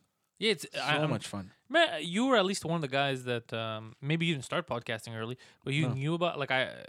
well, I knew about it because was- of you, exactly. In the beginning, you thought it was weird too, but at least you were willing to. You're like, what? Let me understand this. So well, it was weird because, and, and I don't want to, you know, I don't want to judge, but you know, the guys you're doing it with, for me, and you know, I'm, I'm, I'm, I'm a little bit older than you, and I was like, look at these fucking kids, man, from Park X, man, these little hoodlums. They're just like, what are they talking about, man? Like, Yeah. none of this stuff makes sense. You know? Yeah, that's true. Making lot of fun of just people of different race, just Well, we mostly made fun of Milton, who's not a different race. you know, racist slurs, just anything that comes out of your mouth. And I was like, what, are these kids? How are they getting away with all this? Yeah, You know? is true though. We did get away with a lot uh, back in the day. So that why that's why I was like a- Mostly a Milton, little, to be honest. He was racist. I was yeah. a little disconnected. I was like, "What the hell is this shit? This this is podcasting. Like you just say whatever the hell you want." Kind of, yeah. Yeah. It's just that there was no. Remember, I was bringing people into a world that they didn't know, also, right? Yeah. So I had no experience broadcasting at the time, but I did have, you know, always comedy. I loved com- even when we did those plays in Greek, right? Mm-hmm. They wanted to give me a serious role, and then it's like, well, he's doing it now, so it's just going to be a ridiculous role. Like he, he can't be not funny. So I wasn't doing it on purpose. It's just. It's it's just the way my voice sounds. I don't know what it is. I think I have a ridiculous voice. So at least I got a lot of practice with them. But they didn't know what they were doing either. They tried to learn. They're like, what do we talk about on these shows? But it's also the age, right? Like I mean, you kids were you were like kids, man. We You were what, young, yeah. 20, Yeah, in our 19, 20s, yeah. Like, how do you talk about ser- not not necessarily serious issues, but anything? Well, you talk is- about your life, right? So if I was 22, 23 at the time, But you can't they just- must have been 20. Yeah. Yeah. but you can't just okay. Let's talk about my life. Like I mean, there has to be some structure in your thought. And Yeah. if you haven't done this, and if you haven't had any, not significant experience, but any, you know, even even remotely little experience in communicating and expressing You're your right. thoughts and you know formulating everything in your head, you're gonna sound like you're gonna sound stupid. Yeah, of course. And it would happen all the time. We all sounded stupid Yeah. repeatedly. Uh, even one time when one of my buddy's girlfriends at the time had cheated on him, and then we talked about it in a hypothetical. We didn't mention her name, uh, and we insulted her. Uh, her parents reached out to us. No. Her parents were very upset with us. Yeah. And then uh, you can't call my daughter a whore. And then yeah, and then I was upset because I go, well, first of all, we didn't say any names. So you heard the show, and they said they're talking about a whore. It has to be my daughter. and I was like, what kind of confidence are you instilling in your daughter? And then uh, so we had this whole thing happening. But in retrospect, uh, I probably think that we shouldn't have brought that up on the podcast because people that everyone knew was listening. So we should have kept that between them. It was just kids that got emotional because something crazy happened in their circle. You know, uh, when I remember it now. Though it is funny that the mom's like. That's got to be my daughter. That's kind of crazy. Like, don't say that. Even if you think it, don't tell people in public. you see that whore they're talking about? That's mine. Don't say that. Don't ever say that. And in the end, uh, who knows, man? The girl, the girl's actually a nice girl. Uh, we all liked that girl until that happened. Uh, uh, and who knows? We might find out in the future that uh, we overreacted. you never know. But yeah, you don't know what you're talking about. That's your life as a kid. As a kid, I mean, we're always kids. I'm still a big kid.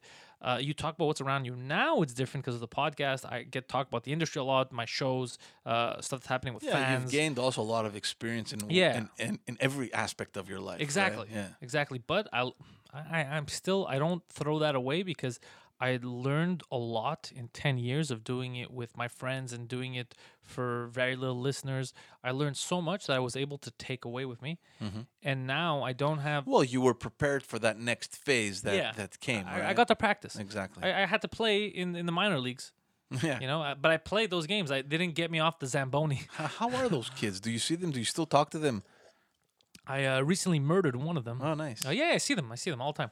Yeah. Like how do, how do they think? Like, fucking guy. We started the podcast. We stepped aside and look at him now. well, actually, I kicked them out. Is what happened. Is uh, it was it was funny because I was gonna quit everything. I was gonna quit podcasting and stand up. Ah. It was October of that year, 2017 maybe 2016. Who knows? This, this is a mystery that's gonna remain a mystery of time. And they didn't show up for a show. And I had the studio, I had everything. And I said, you know what, man? Fuck this. I'm I'm putting all the effort in. I'm editing everything. They don't show up. They cancel last minute. I was upset. So I told him it's done. We're not doing this anymore. Uh, I don't know what I'm gonna do. So I stopped that, and then I was I was doing my own thing. He told me it was a good idea that I stopped it with him. He said, "I feel like everyone's holding you back. I think you'll do better by yourself." So I started doing mine a bit, and I said, "You know what? I'm gonna ease out the next couple of months, but I'm gonna end up quitting uh, stand up and uh, podcasting Wow. because there's no I love it, but there was no future, you know, and I don't want to be that guy because I know older guys that still go to open mics and they're you know 50 60 and they're still waiting for their break. They're not doing it as a hobby. They're doing they're waiting for their break and I, I never want to be that guy. Yeah. says you know what? I have a lot of other skills. I'll focus on work. I'll try to build something all that stuff.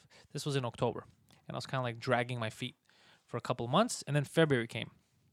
And it was a show that i, I was going to cancel on. I said fuck i'll just go do it. So I go to that show. We're backstage. Um, some woman was trying to explain to me what mansplaining is. So then, so then I was uh, I was kind of making fun of her about that. I go, "Do you mean condescending, sweetheart?" And she's like, "Are you mansplaining, mansplaining?" So this whole thing happened, and Mike walked in. and He heard all that. He's like, "This guy's fucking crazy." so he's just backstage bullying people, and I was bullying all kinds of people, just fucking around. And then I did my set, and that's where I met Mike. And the next day, he told me, It's just incredible yeah, how the but I was gonna quit. I was, I was very close to quitting, and then Like now, how many how many stories have you heard that are similar to that, right? I lot, was yeah. at the verge of quitting. I was right there, you know. Yeah, the universe said no, sir. And then now I realize, thank God they said that because uh, people were in for a treat. Look at this. Mm. We made it. you go to all the shows? Most. Uh, most. yeah, he comes along. Yeah. He gets to experience a lot of good comedy because of me. Yeah. Yeah.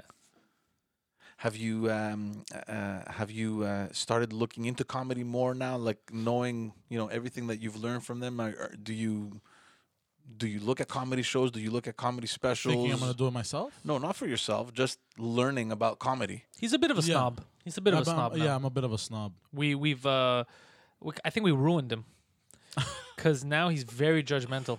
it's true. and and not just and I don't care if he's judging me. I'm fine with that. It's just that he judges other people. So I'll meet him somewhere. and He's like, "Bro, let me ask you a question." I was like, "Yeah, is that guy a real comedian?" I was like, "Yeah, that guy's fucking shipper. Why is he here?" Here, no one's laughing. Why is he here, bro? You should tell him. Go tell him. Yeah, no, but the thing is, no, because it'll break the person's feelings because he'll say it. Let me tell you, bro, you know your shit.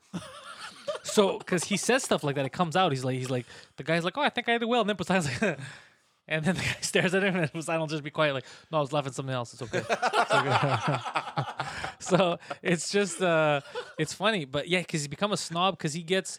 Because he gets to hang, he gets to see me, he gets to see Mike, Yeah. he gets to see uh, whoever else on shows with us, and Yeah. normally there's a lot of good comics. Yeah. He's been to the comedy store, it, just for laughs. We get him in everywhere, so he gets to see high level comedy. Yeah. So when I go to fuck around at an open mic at a spot here in Montreal, I want to test it. I just want to get you know. He'll see people that are doing the same thing as me. They're just trying to test stuff, Yeah. but they're also at a lower level. Yeah. So he'll freak out. He's like, "What the fuck is this? This is garbage." Because in his head, he doesn't realize they're just fucking around an open mic. They're also open micers. Yeah. You know, in his head, he's like, oh, I've, "I'm here. He's here. We better get fucking Netflix level shit here." So he's, so he gets uh, snobby about that, which just makes me and True, I Mike laugh. I just know. I I know. And he gets aggressive because he'll get mad at me like like like he he was infected with a virus. Like, what the fuck? Why do I have to sit there? What the fuck was that? What the fuck was that? Was that a joke? Was that really jokes? Who is this guy? And I'll be like, that's that guy owns the restaurant. He wasn't telling any jokes. He just, he's just telling people to turn off their phones before the show starts. Calm down. Calm down. He's like, none of that. None of that was funny. Yeah, it's Steve, the, the kitchen guy, bro. Calm the fuck down. He, he was just announcing the special. Yeah, in the yeah, he was just kitchen. yeah, exactly. And he'll get super uh, uh, defensive about the stand-up. Uh, it's tell me, funny. tell me about um, the Bell Center, man. This is huge. Oh, this is right? huge, this and is you huge. probably have information that we shouldn't say, and I don't want you to I'm not gonna say, I'm not gonna say. But you don't have to. That's not the point. Well, The I can point tell you that we're not. We're, we're uh, Mike's not planning on announcing any guests. Um, and I love that. I love that that he's not doing that. Uh, it's gonna. so Mike, I'll tell you. So so Mike is uh so the French podcast Mike Ward's is the this is July 18th, right? It's Yeah. uh, it's within the Just for Laughs. yeah it's uh, uh, festival, just yeah. for laughs just pour. So uh, Mike Ward's podcast is like I said the biggest French language comedy podcast, not just here, everywhere Yeah. and ever. It's Yeah. huge. It, it- the numbers of it uh basically smack with his dick uh the TV audiences here in Quebec. Mm. Like it is astronomical. Those numbers of thirty million dollars, all it's, it's astronomical to the point where um last year, if you remember, right before Just for Laughs, because like Quebecor Media and all these guys used to talk shit. What is this guy doing? A podcast? That's not going to get anywhere. And because he found out that he was getting better numbers than them, and they were they were asking for government handouts, all that, he erected a billboard right across the street. He bought the billboard across the street, and had his face and all the numbers of this podcast. Like that's how, yeah, that's a big dick move. So just to let you know how big that show has gotten and is getting. So he always wanted to go bigger, do something big, and he was talking about the Bell Center, and it was just a thought, but he put out there in the universe. He started saying, "You know what? I think I could do the Bell Center." He started to believe it. Then he got a phone call. Hey, uh, we're looking at stuff. Would you be interested in doing it at the Bell Center? Which is one of those moments of like, fucking right. I put it out there. It's gonna happen. And then at first they try to offer him like uh do like that half. You do the, The half the Bell Center. amphitheater, yeah. And he's like, nah, nah, nah. nah. This is me. If I'm gonna do something, do this right. I'm not some chump. I'm not. What am I, Madonna? No, no. I'm gonna do this right. I'm gonna do the big one. I'm not. I'm not some small time Elton John here. So he he fucking said, I want in the middle, and I want the the stage to be revolving. and they agreed to his fucking psychotic terms. What I love is just that he just tests people. Uh, let's see if they're gonna. Let's, see if they're Yeah. gonna bite. Yeah, yeah, dude. He's as good as he is in stand up. He's at that level in business, and people don't realize it. Yeah, he's yeah. very because he's learned. He's very smart at business too. Yeah, yeah. So he's he's applied both of them now, and especially because at a point where he has his fan base, he has people. He doesn't need to impress anyone. He's Yeah. just doing his thing. So he could he could say whatever he wants. He could say no to things. So he says that they agree to terms. And he wants to bring on multiple guests. So it's not like a regular show where there's just the two. Yeah. He wants it to be like or every 15 minutes or every 40 minutes, whatever he wants to do. He wants a- to switch it up. like a best of. Yeah, like a best of type Yeah. of thing, which is the smartest thing. He's Yeah. trying to bring the biggest um, fan favorites that were on the shows. Um, and then, uh, so what I wanted from that show is I just wanted to to get on stage. I just wanted to go on stage. So what I'm going to do is, like we are discussing on Two Drink Minimum, is I, I want to hype up the crowd. I want to be the Bruce Buffer. So I'm uh, I want to go on right before it starts and get everybody, you know, welcome them. You know, it's like you guys know who the fuck I am, and welcome them and get them all pumped up. It's to then bring out Mike and then he could start the show. Um, but then Mike's like, you know what? That's a novel idea, but we should also give Poseidon a microphone. and film it. See what happens. bring him on the stage with you. Now he's not going to say anything because it's Poseidon, but he has a mic in his hand because all the photos that are going to be taken, like they take good photos when you're at the Bell yeah. Center. Uh, Poseidon's going to be able to put on his Tinder profile photos of him speaking in the middle of the Bell Center in front of twenty thousand people. How crazy and- is that? And Seriously. then have him explain that to his dates. No, but has that settled at all in your mind? Not really. Like we're talking about twenty thousand plus people here. Yeah. That's fine. I'll rip him a bit while, Yeah. to make him comfortable and, and while while we're on stage. Uh, I, I, th- I think it's gonna hit like the night before, You think so? and th- th- that whole day leading up to all the you know the preparation and you know the. I'm not nervous at all because the way I see it, the way I'm thinking about it, is I'm so hyped about this. Ha- you don't understand how I feel like a proud father. Yeah. Like this is this is one of those moments where I'm like, I'm so glad I'm alive to live through this and be there to, to support Yeah. Mike and just fucking be like, bro, you fucking got this. Like this is so big to have to know the story, to know what what I know about Mike's life and, and uh, you know, like in comedy, and to know that so many naysayers in the with the podcast and what's this, and now the Bell Center. It's such a fuck you to all the people that said you can't do it, you shouldn't do it, you can't make it. It's like, yeah, yeah, you can. And the you proverbial for everyone, not just Mike. It doesn't matter if they're telling you you can't. Most of the people that tell you you can't is because Yeah. they can't or they won't. Yeah. You can do it. We're talking about a, the biggest podcast, live podcast in history is going to happen in Montreal in French. There's never been a live podcast in front of 22,000 people. Yeah, yeah, I think the biggest one is a, maybe a thousand or something, a couple hundred in like a theater. Like I remember when they invited us, we were booked to do the um, uh, Aspen Comedy Festival. We didn't end up going because uh, there was a snowstorm that day, Yeah. and we refused to take their their follow up flights, and they got mad at us. Um, it was like a little theater type thing, right? Yeah. But nothing like this. Nothing twenty. This is insane for a podcast. Oh, for sure. Yeah. But but it, it's it's huge, not just for Mike. Obviously for Mike Ward. I mean, uh, the fact that he's gotten to the point where he's gotten. It's actually huge for Quebec. It's huge for podcasting. Exactly. That's what I was It's exactly what I was going to say. It's just, and I think that whoever uh, even remote remotely thinks of, you know, should I start a podcast? What's a podcast? Is there is there room to grow in a po-? at that moment? I think is just going to open up the doors. Which is also a bad thing. You're gonna get a lot of shitty podcasts starting. Yeah, but you know what? That, it, it- naturally, they're either going to succeed or fail. Yeah. You understand? I mean, i i it's normal for people to see someone doing something and thinking, "I can do that." Yeah.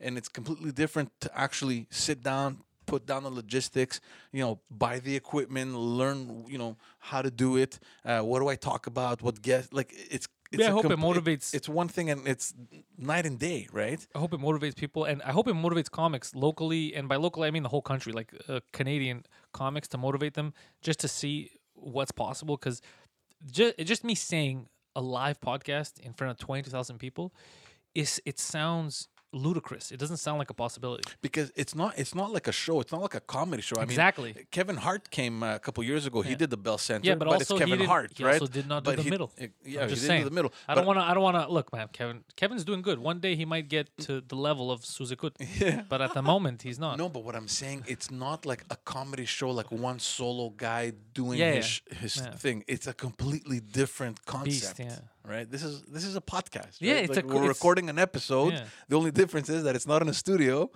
There's twenty thousand people listening live. Yeah.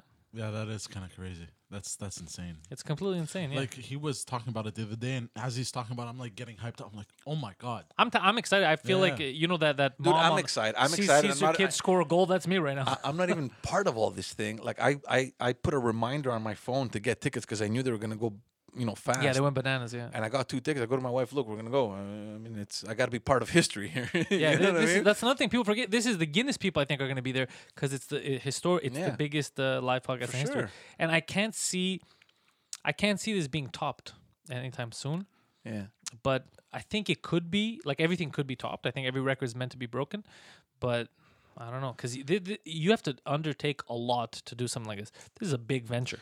Well, yeah, for sure. But you, the, the the difficulty in this is that you can't just pick up one day and say, "Well, look. First of all, anyone can rent the Bell Center, right? Yeah, you just have to sell it. yeah, that's the that's, that's the the hard part, yeah. So that's where it's easy for Mike because he has that reputation and he's backed up by the Just for Laughs. So if you think of it, he really doesn't have much to do. No, he also the You know, best all right, my reputation's on the table. Just for laughs, take care of the logistics. See you there. no, no, no. He actually was implicated. He he got them to not only raise, uh, lower the, the the cost to so low to make sure that everyone could come. He also got them. They were so embarrassed because at one point his ticket fees for the cheapest ticket, which was ten bucks, the ticket fees were more expensive than the ticket.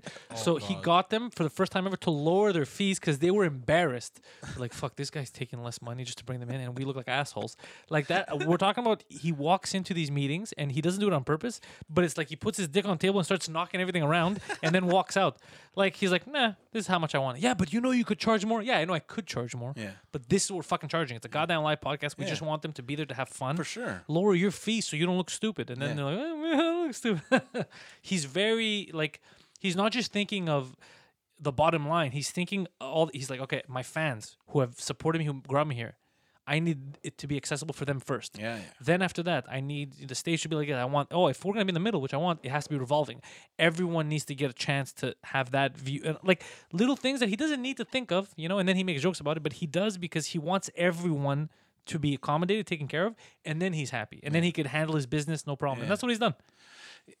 like when you told me, I was excited. I was like, "Oh wow, that's cool," you know. But it didn't really settle. Uh, Yeah, you it's know, crazy. my mind. But then when I saw like the Facebook event, I'm like, "Holy shit, it's happening!" And then the tickets, I'm like, "I, go, I don't I don't know Mike. I know you. Obviously, I uh, I'm uh, I feel kind of attached to what you're doing just because I know you guys." I can't believe I get to go on there and talk like a, a fucking That's- twenty thousand. That's, that's gonna be fucking like in my mind, I was like, "There's no fucking way I'm gonna miss this." Yeah, I mean, just for Pantelis, for Poseidon, what they've done together. Mike Ward for me is nobody. Like he's not a nobody. It's just I don't know him. Oh, you mean like he's You like I mean? distant? Yeah. For me, it's like okay, dude, do your thing. I, I'm I'm excited because I'm into the podcasting thing now, and I think it's good that he's you know putting everything on the table and showing look what I've done with podcasting. You know, Oh, i- it's a an real empire. thing. He's built. A, he has a mar- he has a, um, uh, a team. It's a, it's a team for not mar- well he has a marketing team, but the team is for like sales. So to get sponsors, all that. It's an it's a team. He's it's not No, like it's a him whole calling people. It's yeah. a whole thing. So and, and dude, the the quality that they get of there's people that want to advertise that you know he has to be like ah you can't right now we we maxed it out because we don't want to uh, oversaturate each episode with 50 ads you Mm. Mm-hmm. Yeah. know and is and the, the deals they give for advertising with the numbers that he gets compared to TV you get a better deal with him for more viewers. Yeah, dollar for dollar. Yeah. for yeah. dollar for dollar, you get more viewers with him, and you get it cheaper. Mm-hmm. And viewers of podcasts and listeners of podcasts are more loyal Mm-hmm. than TV watchers because TV doesn't give a fuck. When you're watching TV, you have no loyalty to the newscasters. You the commercials come on, you walk away. Mm-hmm. Yeah. But yeah. when you're watching George, for example, they're watching this, and you're like, "Look, uh, today this episode is brought to you by the lovely people at Poseidon's Palace." Mm-hmm. You know, uh, if you need a happy ending, Poseidon's Palace is where you want to be. You're like, you know what? I want a happy ending. I'm gonna go to Poseidon's Palace because George likes them. He gets his happy endings there. Uh, th- you know, the Poseidon showed up to the episode one day. That's where I'm gonna spend my hard-earned dollars. I, honestly, I, I cannot wait. Like, what's the m- biggest amount of people that you've been in front of?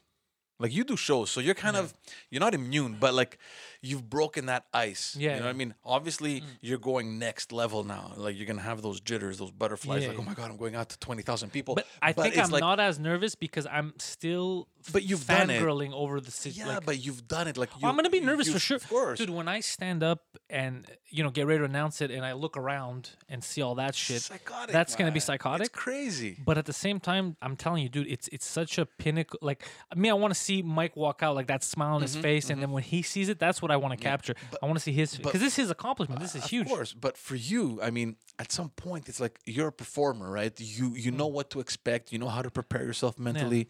This guy, Oh, Poseidon, I I could see him tripping, but it would just make the event even better. but I No, think I think the best is if you walk out with a mic in one hand and a sandwich in the other. and confuse them. You're talking into the sandwich. Yeah, well, he because he won't talk because he'll. Uh, he doesn't want that. But No, but no, but ha- we're gonna have- have his mic off. I'm gonna be doing talking, but Yeah, they're yeah, always yeah. gonna be staring. Like, why? It's just we want pictures of him so he can share. no, but his- I don't want to stress you. I don't want to make you panic or anything. It's just like how many people have you been in? fr- Like how many? Oh yeah, the most eyes- people you've ever been. How in many front of. it eyes was, have been uh, on was you? Good. uh, uh, the uh, Olivier. Les Olivier. Oh, when When we we went on stage, up, but yeah, it's different because you. It wasn't about you. You were in the Exactly. You background. just you just walked Tha- up and that was like Yeah. 300 people. Yeah. Three, 400 people. Now now there was 10 million people watching at home, but it was like they weren't there. Yeah. So now 22,000 people. I've never been in front of 20,000 people. That's crazy. I think I'm gonna have to take CBD. Cause, cause, I don't know. I don't know how I'm gonna react in that moment. I need to calm my nerves. no, so- man. Starts jerking off. Okay. That would just Mike would just be like, I want to see where he's going with this. All right, we're on in five. I'm not ready yet. Hold on, I'm not ready yet.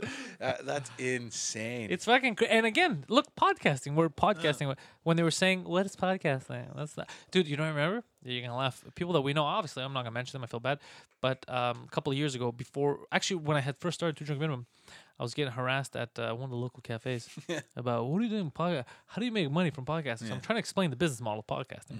They're not listening. They're like, "But is there money in this?" And I said, well, "I just told you, I'm making money doing this. Like, what? How do you think I fucking pay for food? Yeah. Psychopath." And uh, again, it was going over their head, and like, ah, it's just whatever. Like, what a fucking idiot! This guy is wasting his fucking time. But you see, e- even if you don't understand what podcasting is, you know, and you just tell people it's like a radio show. Yes, I tell them that, and then you but know still, how radio works, right? They they work because they sell advertising. yeah. And then they go, but who who's gonna buy ads? I go, anyone that wants to sell something Mm. is gonna buy ads. If you have a choice of where you're gonna buy ads, you're gonna go to where you're gonna maximize your profit. Yeah. And the other thing that you get on podcasts is that your ad stays in the Forever, podcast forever. exactly.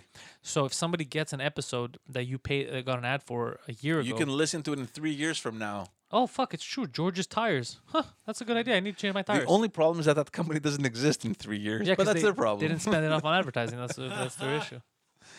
Oh man! On uh, I was buying the tickets and I was frustrated. And I was telling you before the the things kept crashing. I, I guess there were so many people trying to get tickets. Well, I, I didn't like. Uh, Mike was telling me something the other day because because it was pre-released. It was for the fans on Patreon. There was different releases, right? And uh, this morning I was playing hockey, and uh, one of the guys that uh, plays hockey is uh, is Bruce Hills. He's uh, CEO at Just for Laughs. Oh, okay.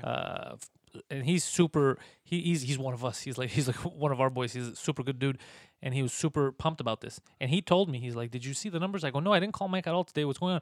And he's like seven right now, like this morning. And I go, "What do you mean seven? Seven? Just tickets." seven Yeah, yeah. And he's looking at him. He's like, "No, no, seven thousand. I was like, "What? Just this morning?" He's like, "Yeah, it just went on for." Pub-. I go, "What the fuck? That's insane. That's plus the tickets that you know the fans only." But The you're telling me, pre-sale, yeah, yeah. you're telling me it's been on sale for 14 minutes and there's 7,000 tickets sold, Dude, I'm like, telling you because I put a reminder at 11:55. and it was bugging. So I was waiting with my phone in my hand, like five minutes. I'm like, okay, let's do it, and it was bugging. I kept missing, like the, and I don't understand. The thing kept bugging, but the clock kept running, and I was like getting panic. I want you to know that Sugar Sammy also can sell out the Bell Center, and I know this for a fact. Well, you, it, not, I don't mean just quality wise, he's got that, but because I had done uh, shows for him, he was doing some secret shows here, and uh, yeah. I was doing the, the the the first part for him, and he um, he put the tickets on sale through his website just sneakily, Just his fan base. here yeah. come, and I think the place only fit like 150 people. I forgot what it was. The amount of people that logged in for those five shows to try to buy tickets and couldn't could have filled the. It was like 26,000 or something. He could have filled the Bell Center, and people were furious that they couldn't get tickets. So if he wanted to, but uh, you know he probably has a plan in his head. He's got his strategy. Yeah. He's another. There's very rare the comedians from here that can sell the Bell Center.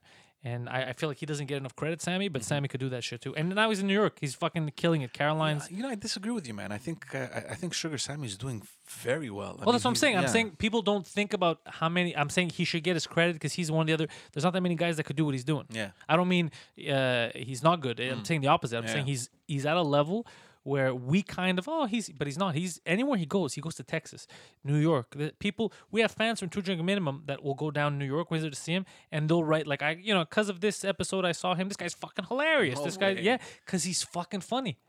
He's fu- and he adapts. He's not like a Montreal funny. Like oh, let me make fun of. No, no, no, dude. He goes watch his videos online. He'll grill. He's he's he's a real comic. He's a fucking comic comic. He'll, anywhere he goes in the states. He's quick, man. He's Oh, quick. dude, Like, he's- this guy can adapt to any situation. yeah, he's uh, another guy. And I, I'm telling you, I feel like he gets credit, but where he is, like his quality of comedy, he doesn't get the credit he deserves. He's very. He's, so Sammy's fucking incredible. He's an incredible actual comedian. Yeah, it's yeah. just he um. He, he won comedian of the year in France, dude. He went to another country, stole the fucking award, bro. You know how crazy that is. you know how crazy that is. That's very big. Dick Yeah, energy. big dick energy. I just feel like our guys that we have here that are that good should at least locally be known for the good stuff they're doing because we have people that are Why just aren't they? Why why why do you think they're not? well we do have a weird culture here we we have a hater culture mm, and that's on the that's i think that's mostly the english because from what i've learned from the quebecers the french ones who came out like crazy to support the fuck out of me uh, i think that might be an english thing where and by english i mean anglophone all kinds greeks. We a lot of people are drinking that haterade as poseidon likes to call it where instead of like instead of supporting you when you have some kind of skill and you can make it here locally they'll shit on you and hate you and sometimes they'll adopt you when you make it big somewhere else. Yeah. Like they'll wait. Like a lot of people that didn't support me doing stand up didn't give a fuck at all. When I got back my first time from uh, Rogan from from from that time in LA, then they started becoming supportive. Oh, I saw you on that show. Yeah, then yeah, yeah. Cool, yeah. Yeah, same thing. Just for laughs, when I got some people showed up to watch me the first time to do my hour last year, they would never show up to any of the shows before. But then like, oh fuck, just for laughs, he's doing a full hour. Okay, now and it's like, hey man, you know, I came to show you. What are you talking about? You didn't support me for fucking so many years when I was telling you guys to come out. You're like, ah, that's fucking stupid. This, you know. But the second they wait till you make it, some people and they, they, before that they hate. It's just the way that he knows it too. He's learned it now. The culture here, they have a lot of that. If they make it somewhere else, I'll support him. But what you should do is support locally. Yeah. L- build them up build them up so that the rest of the world can then see what we have here don't come after cry and be like oh he's our guy you know he's from from from here It's from Park X, bro. but a lot of park xers always had my like it's funny because a lot of park xers would come to very early shows back in the day Yeah. and then they showed up to uh, like a lot of my friends that I grew up with showed up to my one hour last year just for laughs. They were super fucking pumped. They were happy because they had gotten to I see sold, me. I, I gave away tickets to that. I remember. Yeah. Yeah. They got to see me uh, at open mics. They got to see me years when I was auditioning for. They got to see me at a lot of different levels. So then to come watch me last year was very fun for them. And then I spent like the last five ten minutes just talking about friends in Park X and jokes about them. So it was kind of like a, a wink you know, Yeah, to yeah, those yeah. guys. Um, and it, it, it was incredible. So you have those kind of people that support you from the beginning, and then they're happy to see you. But then you have a lot of people who are just they don't they don't I don't know I don't know what it is mentally where they block. They don't want to be part of that. They don't they don't like. I understand if you're doing something dangerous or ridiculous, Yeah. but stand up to because I used to get shit on from a lot of people all the time about I'm wasting my time. It's stupid. Yeah, but who cares, man? Okay, so what? You're wasting your time. Like, what's Yeah. it to you? Fuck. you yeah, know? exactly. What's it to you? Yeah, there's a lot of that happening.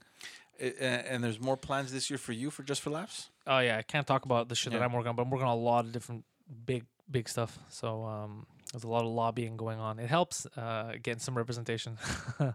I'll tell you that it helps. but yeah, it's um, yeah, we're working on some some stuff for me. That's fantastic, man. Honestly, like, I, I, I, and you know this, and uh, you probably hate me telling you this, but I, I'm just so fucking proud. And I remember from the very beginning, I when you told me, "I'm gonna, I think I'm gonna start doing my stand up." I'm like, "Okay, that's cool, dude." You know, I, I, was like, "Okay, yeah, sure, why not? You know, do it." Because I met you. Uh, remember when we went for that coffee, and you're, you're like, um, you, you were just starting, or you were thinking of starting pot, uh, uh, stand up. Yeah, Yeah. yeah, it was very very early on. Yeah, and then uh, I did it, and you know, just some open mics. Yeah. I did move. I, I'm, I've acknowledged this many times. I, I have moved up a lot faster than is normal. Mm-hmm. So I don't take that for granted. I know Mhm. that that's a big luxury. Mhm. I ate a lot of shit too, but nowhere near as much shit as a lot of people have uh, to make it to where like I am now. Let's say so, and I don't take it for granted. Like that's uh, I accept that I, I got to uh, skip a lot of heartbreak. Yeah. Um, you know, because normally they say that your tenth year, that's kind of like when you start doing Mm-hmm. like the bigger stuff. And uh, what am I now? Eight, eight years Yeah. in, and I kind of have a trajectory now and um, a way to go. I'm writing, you know, uh, Yeah. for a couple of years now too. So it's not like it happened at the eighth year. I think like at the sixth, about sixth or seventh year probably is when I really started to pick up. Um, so I, I know that I kind of had not a shortcut, but nowhere near the struggle that a lot of other people had. Though I don't think it discredits my performance or anything like that. It's just um, I was always naturally good at doing what I do. Yeah. It's just a matter of uh, a lot of people say, "What's really only eight years? How the fuck did you do that?" You know, Yeah. like a lot of comics like that have been doing it for a while. Like I've been doing it for fucking seventeen years. I'm I'm running an open mic. Like, well, different paths, you know. I'm also I also think business. Like I said, I'm also I always think a few steps ahead. Yeah. So right now we're announcing stuff, we're telling you stuff, you're excited and all that, but we you know we have stuff in the works for months and years, and you know we drip, we slowly drop it when it needs to be dropped. But we plan way, way ahead. It, it, nothing catches us off guard. Like it's not a case of oh shit, what am I gonna do next month? yeah. I knew what I was gonna do next month a year ago. Yeah. You know, I, I'm I'm just looking forward for you to kind of break out, you know, uh, break out of that shell, you know. And it's funny because we were we were talking on the phone a couple of weeks ago, and I was and I was thinking, you know what Poseidon uh, should do? Like he should have his own podcast and bring like real smart people, like real professionals. Like you bring like an astronaut, or like Jesus you bring um like a Let me ask you, bro, why are you lying about the Earth? We know it's flat. yeah.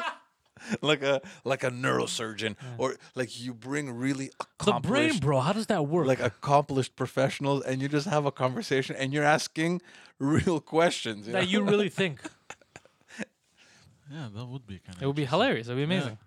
you have the nerve. It's like, what the fuck am I doing here? Yeah, it's Why just called I- the Simpleton Podcast. Who is this The guy? simpleton. Yeah, Poseidon's Simpleton Podcast. So, like, your brain are all the brains the same? Yeah.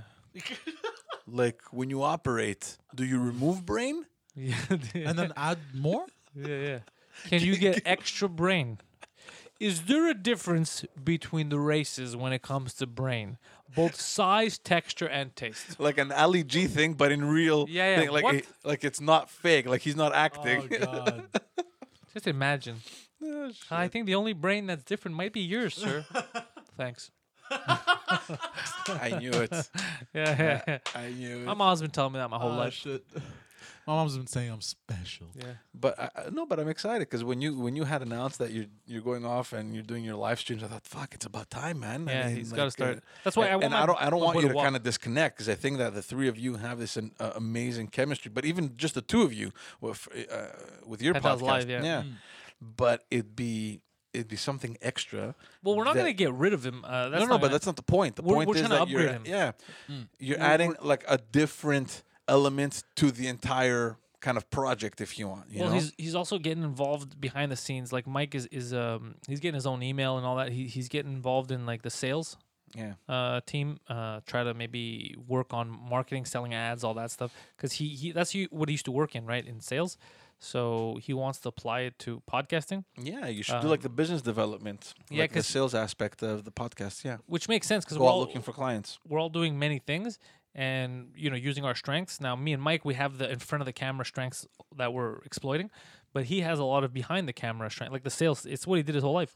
Um, so he might as well learn and add to that and you, who knows in, in a few years from now his role could be completely different. He might never be i doubt it but uh, he might not be on camera, but he might be the fucking one of the top uh, ad guys. Well, he'll go visit companies like, oh fuck Poseidon, remember Poseidon? Yeah, he's the sales guy. He's coming here Mm. and pitch and shit. You know, so you never know. It could be that, and he'll be happy doing that. He's just happy to be on board. No. He's just um yeah. And uh, they they brought a lot of positive in my life. Yeah. A Why? lot. Why was your life negative? A lot. Yeah. It was very negative actually. Yeah. And they he taught he showed me how to be how to change my mindset around. Me? You, Or my- yeah. oh, You both both you and Mike actually. yeah. You initially. But uh, I was very negative. I was in very negative environments. Mm-hmm. And I, Yeah, I uh, beat it out of him. yeah. Well, I Bullied it kind of, I, yeah, I kind of, I gave him uh, self, um, Confidence. Mm. self confidence, That too. and I gave him, yeah, self esteem because he he lacked a lot of it, and it doesn't show by me fucking with him. You're like, you don't give him self esteem, you destroy it. Nah, they don't know what happens behind the scenes. Uh, I gave him, it's true, and, and I also gave him that push he needed to get the fuck out of his his uh, parents' home and just go on his own, which changed. How is that, by the way? changed his life. Amazing. Yeah. Changed his life. Yeah, he became a real adult. Yeah. Wow. Well, you know. Are you cooking now and stuff? Uh, when I have a chance. Yeah, but he refuses to clean. I was yelling at him today. He keeps paying a cleaning lady. I was like, Once "You're a a, fucking idiot, man! Like it's a once a month. Once a month. That's it. You clean your toilet once a month. that's it." No, no, no. My toilet I clean. Like the little stuff I, I do myself, the Yeah. dishes and all that. Yeah. But like I mean like like a nice major- major cleanup once a month. Yeah. Yeah. Okay. That Takes makes a sense. shit on the floor though daily. So Oh, she's coming tomorrow. My cleaner. I'll just shit right here. yeah, he does. Why? Why? Why, why walk to the bathroom? Yeah, he's like, "I'm paying or no?" she's coming in, ex- in exactly twelve hours. Yeah, yeah. No problem. We got this. So then this. she'll come in. It's like, Poseidon, please stop making shits the floor. It's in Parc-Ex. yes. The next step is to get out of Parc-Ex. Not, not that there's anything wro- wrong with Parc-Ex. I love Parc-Ex. I mean, I was born there, and you know, I'm there very often. But again, and this is another thing we we were saying. It feels like it's this bubble It is. and you is. just have to you know and and look the neighborhood is going to change dramatically Mm. like this it's going to become the next it's already uh the hot spot you know it's going to be the place to be um Because of me, yeah just just because of him I, I made it mainstream. but uh, yeah no Well, that is true though. What uh, what Fifty Cent did for Jamaica Queens, what I'm fucking doing for Parc-Ex. It's true. Yeah. I was on the biggest show on the planet wearing a Parc-Ex shirt. Think about that. they had you in the fucking corner man we couldn't see you very well it's a little dark too Where? That's not a corner. There's four seats there. yeah Yeah, that's, that's all it has. There's Yeah. one for him and three for his guests, yeah and he doesn't like using the third one. oh next to him Yeah, it's weird Yeah. when you're not used to because normally it's one on one or one on two, like a porn. it's also the camera angles too right like Yeah. he's gonna he's Well, people always complain about shit. Like even my camera angles, like uh, people kept complaining, so I switched them around. what do you mean Like on the Pantelis Live and all that, they didn't like like you should be on the right and he should be on the left. So now I switched them around just to appease the the public. Yeah. Because kind of looks like you're looking there, but really he's there. And I was like, oh fuck it. God damn it. people have nothing else to do man they're looking at little details Yeah, people complain about a lot of weird shit. That's my next step here. I think I'm gonna. I, I need. I need. I to, gave you a super cool autograph poster, uh, limited it's upstairs. edition, I'm gonna which put you it should somewhere. put up here. I'm gonna put Uh, that's gonna be somewhere. worth something someday. Yeah. Yeah. I'm, I'm gonna, I'm gonna put up. Yeah. No, but like I said, this is this year is gonna be a l- very experimental. We're gonna you know try different things and. Uh, you know, the other two podcasts, and uh, th- there's a lot of stuff uh, that I'm looking forward to. Honestly, You're gonna have a good year. I, I'm happy that you're doing all this shit. I mean, as a retired man, uh, Yeah. you really need to find a way to keep busy. I do, I do, and like I'm trying, but it's very difficult to to stimulate myself out of what I used to do because it took up so much of my time. And there's part of this new, you know, quote unquote life that I'm kind of getting used to, realizing that what the fuck was I, what what was I doing? You know, I mean, Don't you have any friends involved in pyramid schemes that can help you yeah, waste your a lot- time? A lot, of, a lot, yeah. yeah, yeah. But uh, so uh, no, but that's it, you know. So I'm still, I'm still getting used to the this whole new routine, this whole new rhythm that I never had before, you know. Uh, not to say that I'm doing nothing. I mean, we're, st- I'm still working and everything, but different, completely different in terms of like stimulation and just getting your brain to work a little bit. You know what you need? You need a con- uh, consistency. So if you're able to in a year monetize this show, Yeah. and then you know that every I don't know Tuesday, Wednesday, whenever the day is, this time, this is when the show is on. I'm live. You know, I'm do, and you have your revenue coming in, and you have your steady stream of guests. That's perfection. Yeah. That's perfection. Is you like now? Why I'm happy with two drink minimum is that we know when we're live, when we're on. Um, Yeah, you've fallen Live. into the schedule and everything is Yeah. just both Pantelis live and actually even the Pantelis podcast kind of has a schedule. It's normally Fridays at two for patrons live, and then um, for everyone else it comes out on Monday. The French cast is the only one that is is not because it's new, so I don't have a set time. I just bring in guests when they can you come in, record it. Yeah. record it it's live for patrons, and then I put it up uh, once a week. I put out an episode for everyone else, and so far it's it's been working well that way.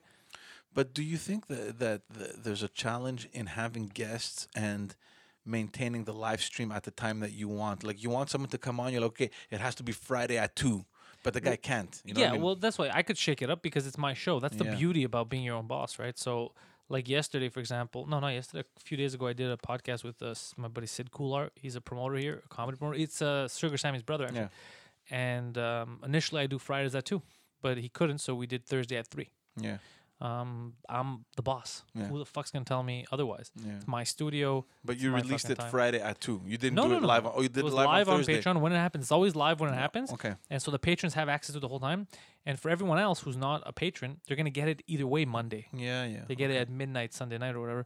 So it doesn't matter, you know, for them and for patrons. They just it's there live. If they don't want to watch it, then they could watch it an hour later. They Yeah. can watch it a day later.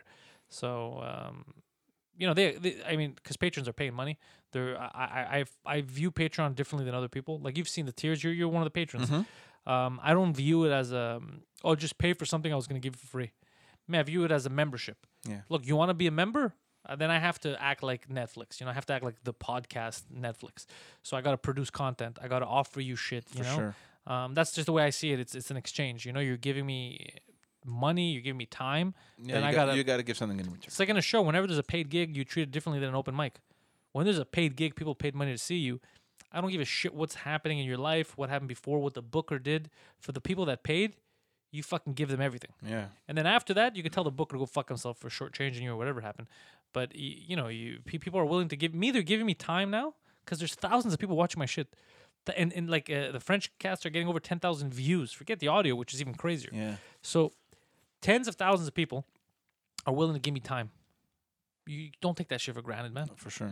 You know, so I try to give as much as I can. I I produce as much content as I can. I go to all the shows I can. I you know I make appearances. I'll do stand up wherever I can. Um, I'm trying my best to not take it for granted and you know exercise every option that's in front of me. And so far it's working, man. We have so many cool shit that so much cool shit that we're working on that's uh, in the pipeline. He knows a lot of actually he knows most of what's coming down, and he's sometimes he panics because he's like, yo, this shit's crazy. Uh, I've learned to keep my mouth shut though. Yeah, yeah, because he used to let everything fucking slip. But that's tough, though, right? When you when you know that there's exciting things coming up, Yeah. you just want to tell the whole world. You yeah, know? yeah, yeah. Like he he's um yeah he's uh, Jimmy fucking tight lips over here. is is he he's let he man he's let shows that we shouldn't announce yet like in other countries slip, and uh, then he's like he's just looking at you wide eyes like ugh. He's like we're live, stupid. Can we edit? Yeah, yeah, we're live right now. Everyone saw it. Well, even Mike, Mike, Mike is the one who leaked the Bell Center Yeah. which was the funniest thing ever because he leaked it on two drink minimum and we didn't know. We're like, oh, we're all excited. We're making a big deal. And then they came back to him. They go, yeah, somebody fucking leaked it because they're making a big deal. They're like, we can't let anyone know. And Mike's like, okay, we, we won't. This was like a week after he said it on the podcast. and then they're like, someone leaked it. And Mike knows that he's the leaker. And he's like, huh, that's suspicious. I love how he just doesn't give a shit. Man. I don't care. He's like, oh, that's someone leaked it. Okay, so what do we do next? figure it out, man. but he's just hilarious. Like, I wonder how that happened. I keep thinking about it makes me laugh just in a boardroom. Huh, that's interesting. and there's a video. uh, Jason, who does our social media, put a clip of that. Like, might be like, I'm doing the bell center. He's like, I wonder how that got out. there's a video of Mike saying it. It's that's great. funny, man. Yeah. Uh, I'm not gonna take much more of your time, guys. I Mm. appreciate it. Is there anything else um, that you want to tell us? No, uh, this was more. You wanted to ask me questions. You you've been you threatened me with violence, so I showed up. I don't want to get I, up. I just wanted to hang out, man. I'm like, okay, let's bring the dudes over. Oh, here's an idea. How about you move to civilization, sir? How about that? Yeah. Every, every it's the same argument, man. Everybody comes up with the same thing. Where do you live? Uh, the passport thing. I've heard them. Oh, all. I never said the pa- I've- passport thing is stupid. I've Yeah. heard them all. but I it like is far. place, though. It's a nice place though, Yeah. but it's just far. But the home is nice. yeah, But the the place is is far.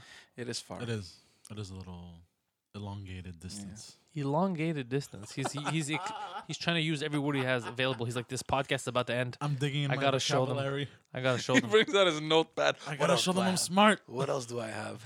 Uh, no, guys, I appreciate it. Um, obviously, you know, uh, we're going to be seeing each other, and uh, I'm a fan, always have, always will be. Goddamn right. And uh, I appreciate your time, man. Oh, and by the way, for the people watching this, just remember, uh, for animals, I would suggest they adopt a pet, they rescue it from the uh, S- their local SPCA, or there's a lot of like uh, shelters and uh, foster homes that kind of keep these dogs and cats safe, so they don't get euthanized. If you're gonna get an animal, adopt from one of these places. Oh, that's a new thing now. You're promoting. Uh, no, I just thought about it right now. You said, what else do you want to promote? Okay, yeah. And I figured, uh, you know, that's how I got my dog. Uh, rescued the little lady. That's kind. That's kind. Love her. Are, are you going to get an animal?